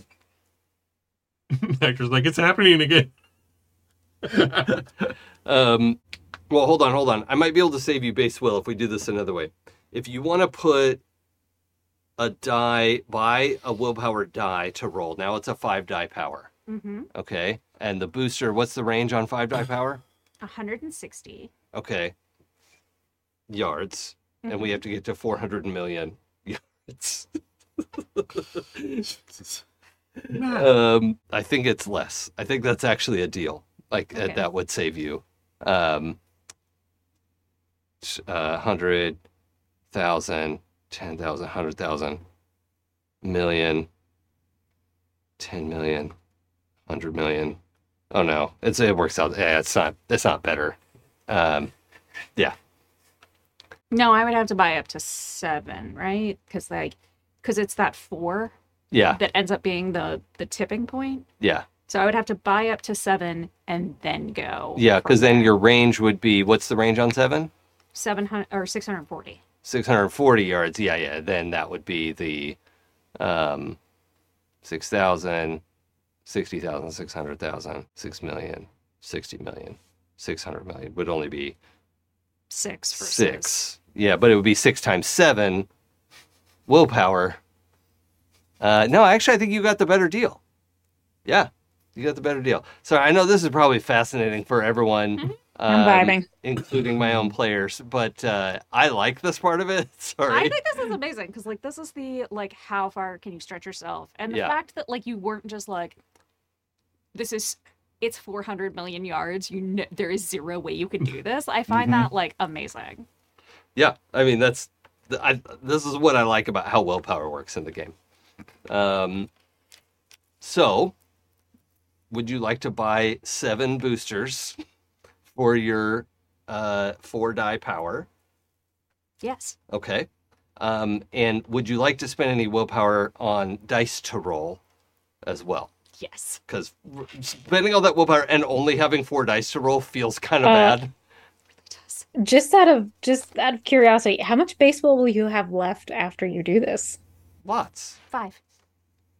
Okay, that's not bad. Loads. No, it's not. It is the advantage of having to. That was great. Though I will actually. Okay, so I'm spending 28 on that. So 34, 28. So that's leaves me with 6. Mm-hmm. Okay. So we're just going to say that I'm actually going to buy down to 4. And then. So that would give me 16 left, and then I would spend, so I have 4, and then I'll buy, let's buy 3, why not? Okay. And that leaves me with 13. I think it leaves you with 3. It would, but I bought 1 more. Well, I could just not do that. What I'm trying to go through is, because this power is a direct feed. Mm-hmm. Oh, right, because you're going to roll and then have to pay more willpower. Yes, so you should burn an extra one then. Yeah. Okay, I'm with you. Down to 4 because it feels will. I'm willing to burn the extra base will. What I'm not willing to do is be okay, I go down to negatives and then have to burn even more for that. That feels bad. Yeah, because when you go to negatives and you have base will, you just pay 1 base. You don't get any change back. So that's the situation you find yourself in. Although I don't mind doing that too, if that's preferable for you. No, I don't mind either way. That's a bad thing to have to do. I don't if you're planning ahead for that and you're marshaling all your power to do a cool ass thing. I didn't think we were going to have 2 ascendance moves today, but this is great. So you've got 6 dice to roll. 7 dice, right? I'm trying to buy up to 7. If I did the math wrong, somebody tell me. Now that I understand you spent an extra one, 13 is right. Okay. Yeah. 2... And then just don't to listen to the radio. Don't get a width of 14. I haven't even seen that, and I know what you're talking about. It's the triple sentence. Is it? Okay. Yay. So I'm glad I did that. That just spent the rest of my left in there. So I guess I would have been at 0. All right. So here's what I'm going to do with that.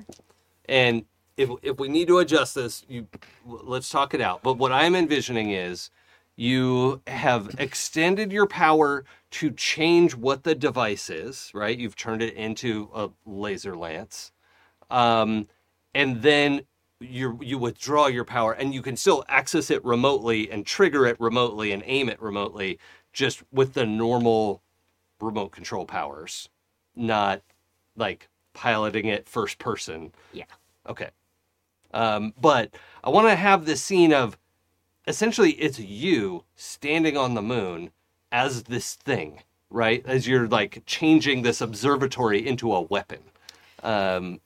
What does that moment look like for you? For Sapna, it is like a direct flashback to that moment when they were outside of the ship. Oh, yeah. Like in Ultra Green. Yeah. Like, can't breathe. Everything's frosting over.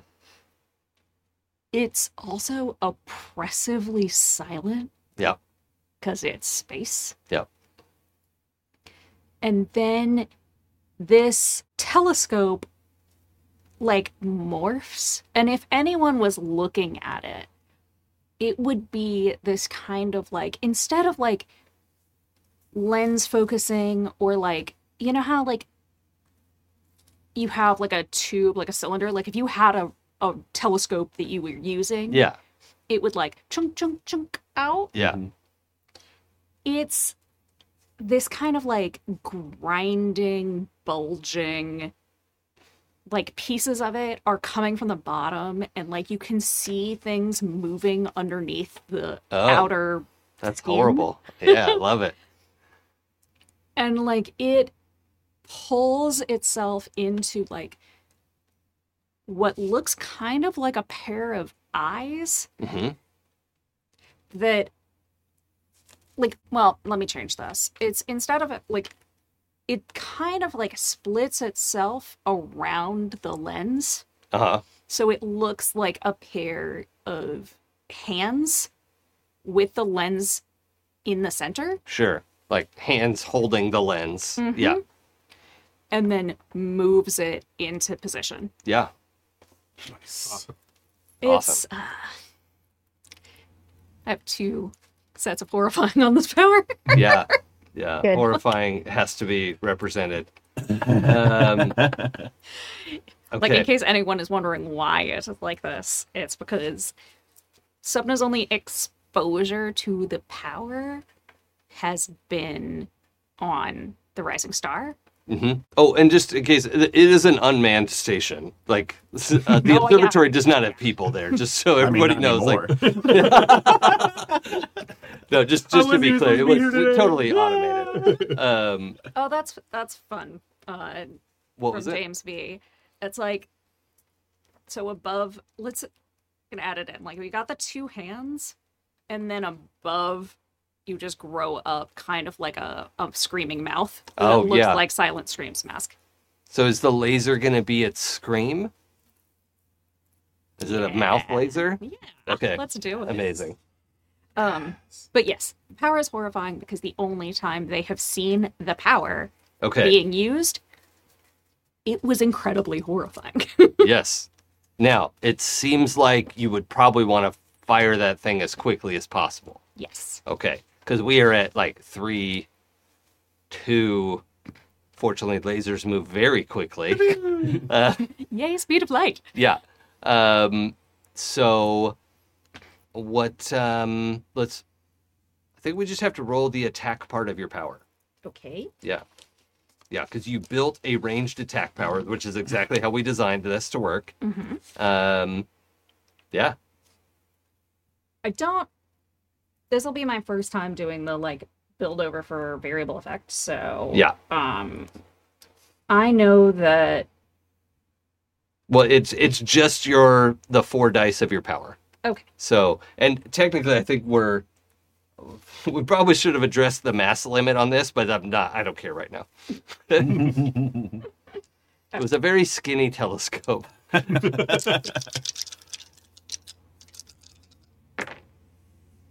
A lot of plant matter. It's a pair of 9s. Okay. Yes. That is a hit. A palpable hit.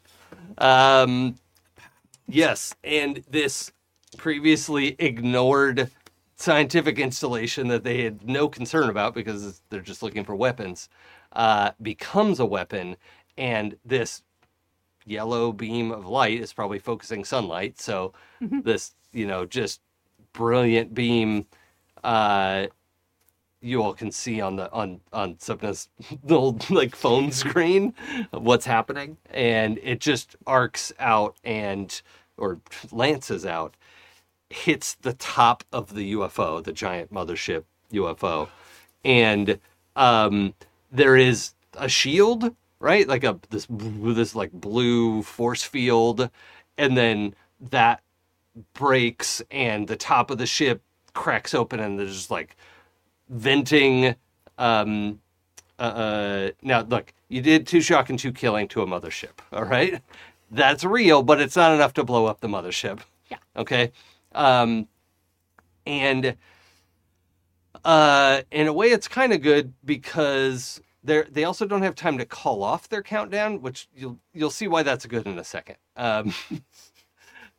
So this one, the mothership starts to like list and like crashes into a couple of the formations that were out there, and just taking out ships left and right. It's the mothership's force field is covering a lot of that damage, but you could see like you've torn a hole in the top of it and there's just like stuff blowing out into space. Now, unfortunately, this is no longer a telescope and you can't really zoom in on what's happening. But technically there's still a LEDs attached, but it is not working in that way anymore. Yeah. So that is definitely having a problem, but what you see is, so this thing is like a little bit off balance, and you see it has fired several what look like landing pods. At first you're like, oh shit, are those missiles? And you can see they're actually like, they're really big and like too bulky. Like if that's a missile, it was designed in like the 1800s, you know, like that's a chubby missile. Yeah. It is like some sort of landing pod. Right. And that is on its way to the surface of the planet. However, the ones from this one, most of them are like off target, and you watch several of them. You know, if you don't hit re-entry right, you can skip off of the atmosphere. Mm-hmm. So this one fired 9 pods. I think that makes the most sense. Fired 9 pods, and like 7 of them go skipping off or turn sideways and just explode in fire and in the upper atmosphere, and only 2 of them are, you know, managed to stabilize and get down or like head towards Green Lake, air right. Quotes. I think there's like a moment where like I'm like following this like through what is left of like the telescope ability of the telescope. Mm-hmm. And I open my mouth to like actually speak to everyone and say, prepare for first contact. Mm-hmm. But it is not Sapna's voice. It is Tech Pro's voice. Mm. A shiver. Mm. Yeah. Shall we go up to the surface? Sure. Yeah. I assume you all want to go out to meet your visitors. Right? Yeah. Sure, when why visitors not? Arrive, it's only polite to greet them at the door. So you all head up back up through the elevator. Dr. Green elects to remain in the bunker because she's not a combatant. Please do. And is still injured. Thank you, Chet. Oh no, only Kal-El and Kara-El survived. That's enough of a problem, yeah. But just kneel before Zod, it'll be fine. You are like cursing how slow this like bean pod is going up through the tree and eventually emerge. I'm just assuming you didn't want to blast up and destroy the tree to get out. Is that accurate? Okay. Eco-terrorism. For you. Because you can leave the tree the fast way if you want to. I'm okay. Okay, that's fine. It's going to take them a minute to get here anyway. Just fly up there. Also, several groups of the little fighter-sized ones have peeled off and are heading towards the moon. Unfortunately, it takes a long time to fly from low orbit to the moon. Even in these very fast ones, it's going to take a couple hours to get to you. And you can try to blast them. But they're like, oh, shit, we got to take care of that thing. There's a weapon on that moon. There wasn't a weapon there before. Wait, it is a moon. Damn it. Yeah, that's no... Oh, it is. Never mind. But Death Star, that's a moon. So I want to check in real quick too, Sarah. I'm sorry, I don't want to. What's up? What's Caduceus's state in all this? Sleepy. No, don't mind me. I'm getting used to Eastern Coast time. I understand. Yeah. I think Caduceus. This is so far beyond. Like, the space station was one thing. That was like, it makes sense. Caduceus has always been as everyone else is doing big moves, Caduceus is focusing on the people on the ground. You know, he's not really a big moves guy. Yeah. And so I think he's just so out of his depth that he's just like quietly following along. He doesn't quite know what to do in this situation. Okay, cool. If you're okay with it. Yeah. There's a moment like after the thing is fired, after that voice has announced incoming aliens, where like Sapna kind of like deflates a bit, and there is like a self-reflective like disgust, and they kind of look to you to be like, do you hate me now? Oh, no. And I think he just, after like a small check, puts his arm around your shoulders as we ride up the elevator and just gives you a light squeeze. Okay. So the four of you emerge on the top of the treehouse, and in time to see these great big containers come down. And, you know, because you couldn't zoom in and it was hard to get a proper angle, they're coming down and they get bigger and bigger. They're like, these are way big. Like, these aren't like people sized, right? These things are like, they're like the shape, again, of shipping containers, right? Mm-hmm. They're this like rectangular box thing, but they're like 50 feet long. Okay, so like third of a football field, just in, you know, like and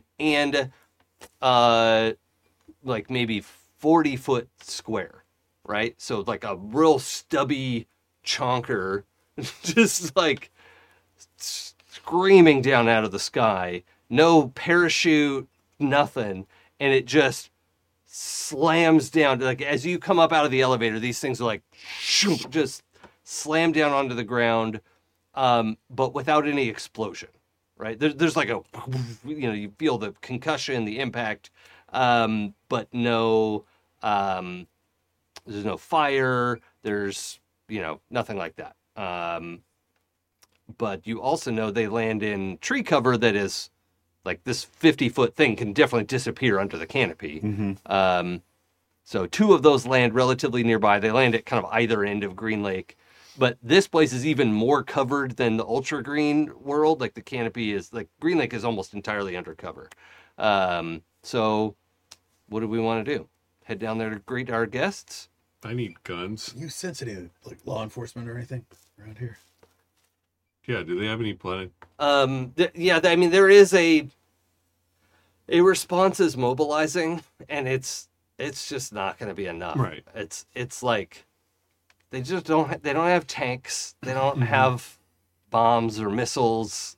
Do they have like two logs that come together like this? Yeah, I mean that's about maybe some spikes that come up from the ground. Yeah, yeah. Some pit traps. Tiger. They just don't have sort of militaristic kind of equipment. Even though they're a high tech society, they just are like, why would somebody build that? I love that. I can have my fantasy as well. That's right.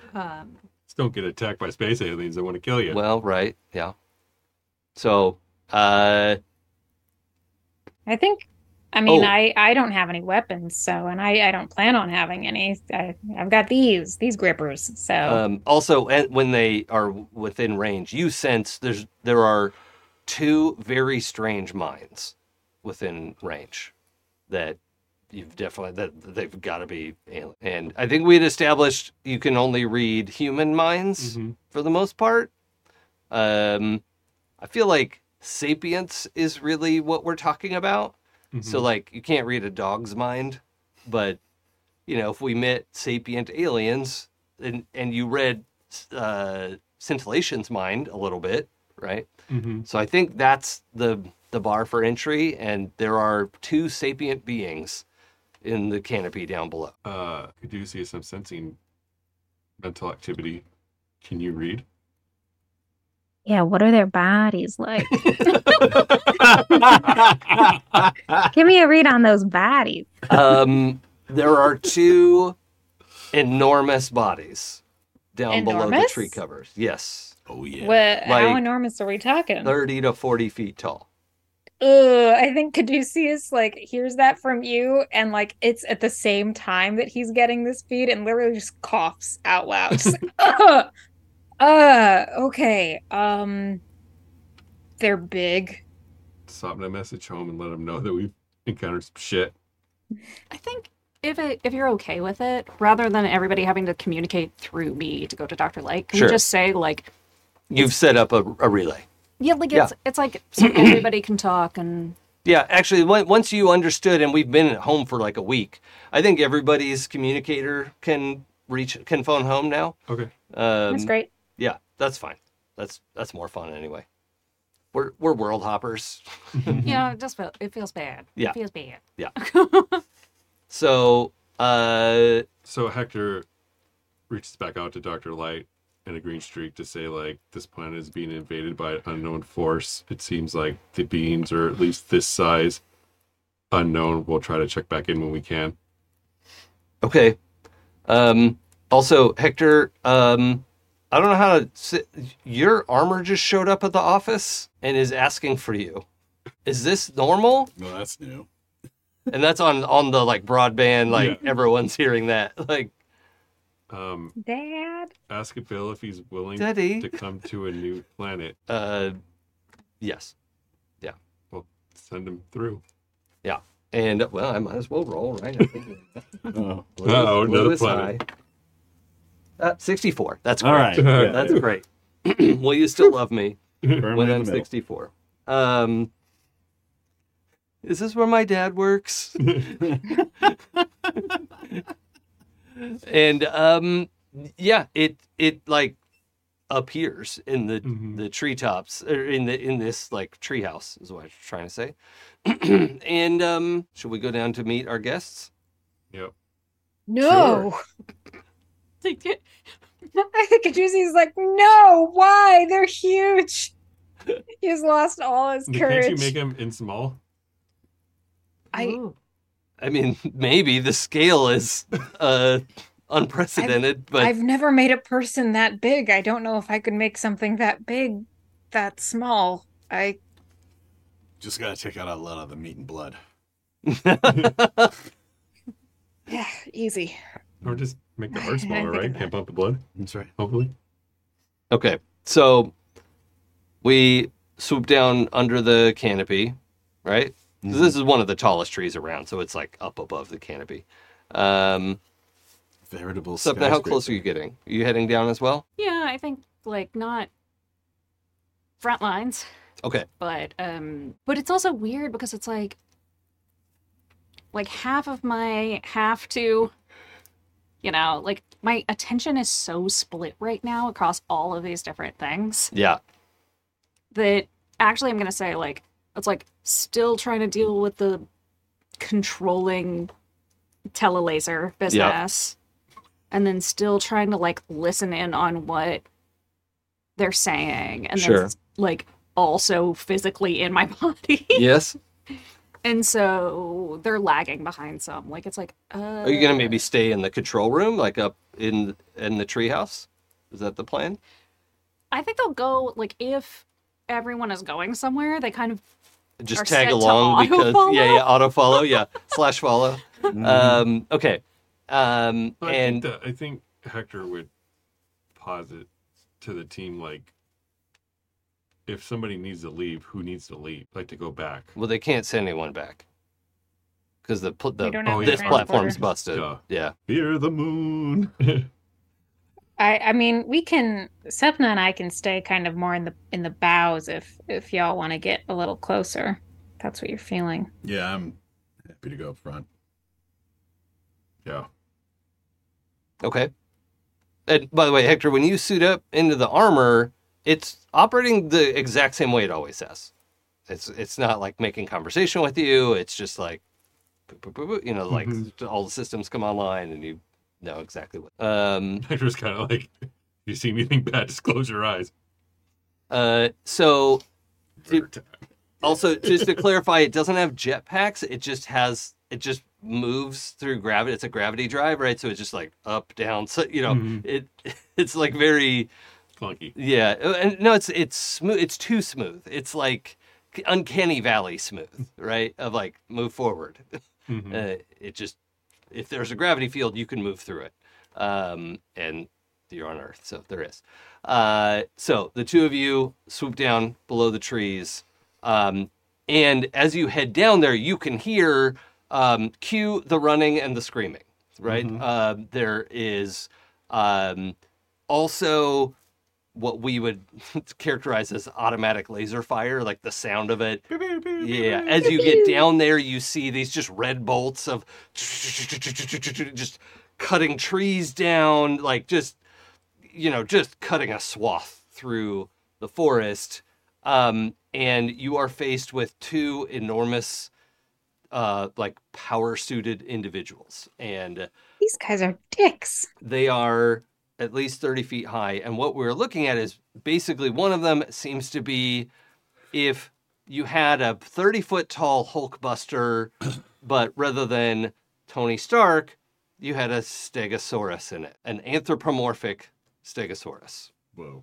They're taking vengeance on us. Standing on two legs with just automatic weapons, just, you know. So there is a Stegosaurus. You want your berries and leaves. And a anthropomorphic Triceratops, also about 30 feet tall, in power armor. And that's probably a good place to call it for today. All right. Thank you, everybody, for joining us for episode 19 of Pinnacles here on Happy Jacks RPG, a Wild Talents superhero story. Chat mods, James V specifically, thank you so much for doing this with us. It really sucks to do a live stream without chat mods, and we just can't thank you enough. Also, our Patreons keep us ad-free and independent. Always appreciated at any level, including $0. That's fine. We totally get that, right? But if you've got a couple extra bucks, it goes to all the hard work Kimmy has put into making this awesome studio for us. We're a like lowercase nonprofit. We're not like a registered nonprofit, but we don't get paid to do this. We're out of the, just for the love of the game. If you roll it, they will come. Yes. Let's go this way. Ingy. Hey, I'm Ingy. I play Chainsaw Frank Sentinel. That was good. That's very efficient. That's right. You can find me on the internet at you can find me at johningy.com. But but if you want to know all my places, it's John Ingy, JONENGE at card CARRD.co. I think that's. And it's in the show notes. There we go. Hi, my name is Eli. I've been playing Hector El Vagabundo. Fuck my social media.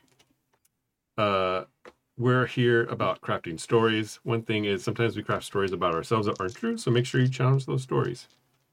That's good advice. Sarah. Hello, I've been Sarah. I'll always be Sarah, except when I'm not. You can find me everywhere as Sarah's Coffee, except on Instagram, where I'm Sarah_is Coffee. I'm going to be PAX Unplugged, which is December 1st through 3rd. So if you're there, come and give me a little wave and say, I loved you in that thing, and then refuse to elaborate. Do not tell me what it is. I loved you in that closed circuit security footage. I loved you when I was peeking in your window at night. Yes. No, don't do that. Don't stalk people. No, that's horrible. Don't do that. That's why it was a joke. Mm-hmm. Hi, I am Pooja, and I have been the most horrifying version of Sapna? And yes. Does the limit exist? You can find me on the internet as Forgotten Saves. And you can also currently find me on Queen's Court Games Monday nights. It's here, it's here, it's here. Playing Mekong. Yes. Our Southeast Asian mech space opera of the ages. This game has been a long time coming. Incredibly proud of the work that we have all done and am so excited to have it out in the world. So awesome. And my name is Jason. I'm the guide of this game, as much as the game can be guided. You can follow me on Twitch, Twitter, and Blue Sky at It's Probably Okay. I stream on Twitch on my own channel at It's Probably Okay. Wednesdays and Fridays, I like to play games that are hard, and I die a lot. On Wednesdays, we wear death, and every other day as well. So, yeah, that's it for me. Thank you. Join us next time. Next Sunday is 2 p.m. Pacific time here on Happy Jacks RPG for session 20 of Pinnacles. And if you want to catch any of the past episodes, you can go to happyjacks.org/pinnacles or /shows for anything and everything we've ever done here, which is a lot. So thanks, everyone. We'll see you next time. This show is a product of the Happy Jacks RPG Network. Visit happyjacks.org for more information and to find all our streams and podcasts.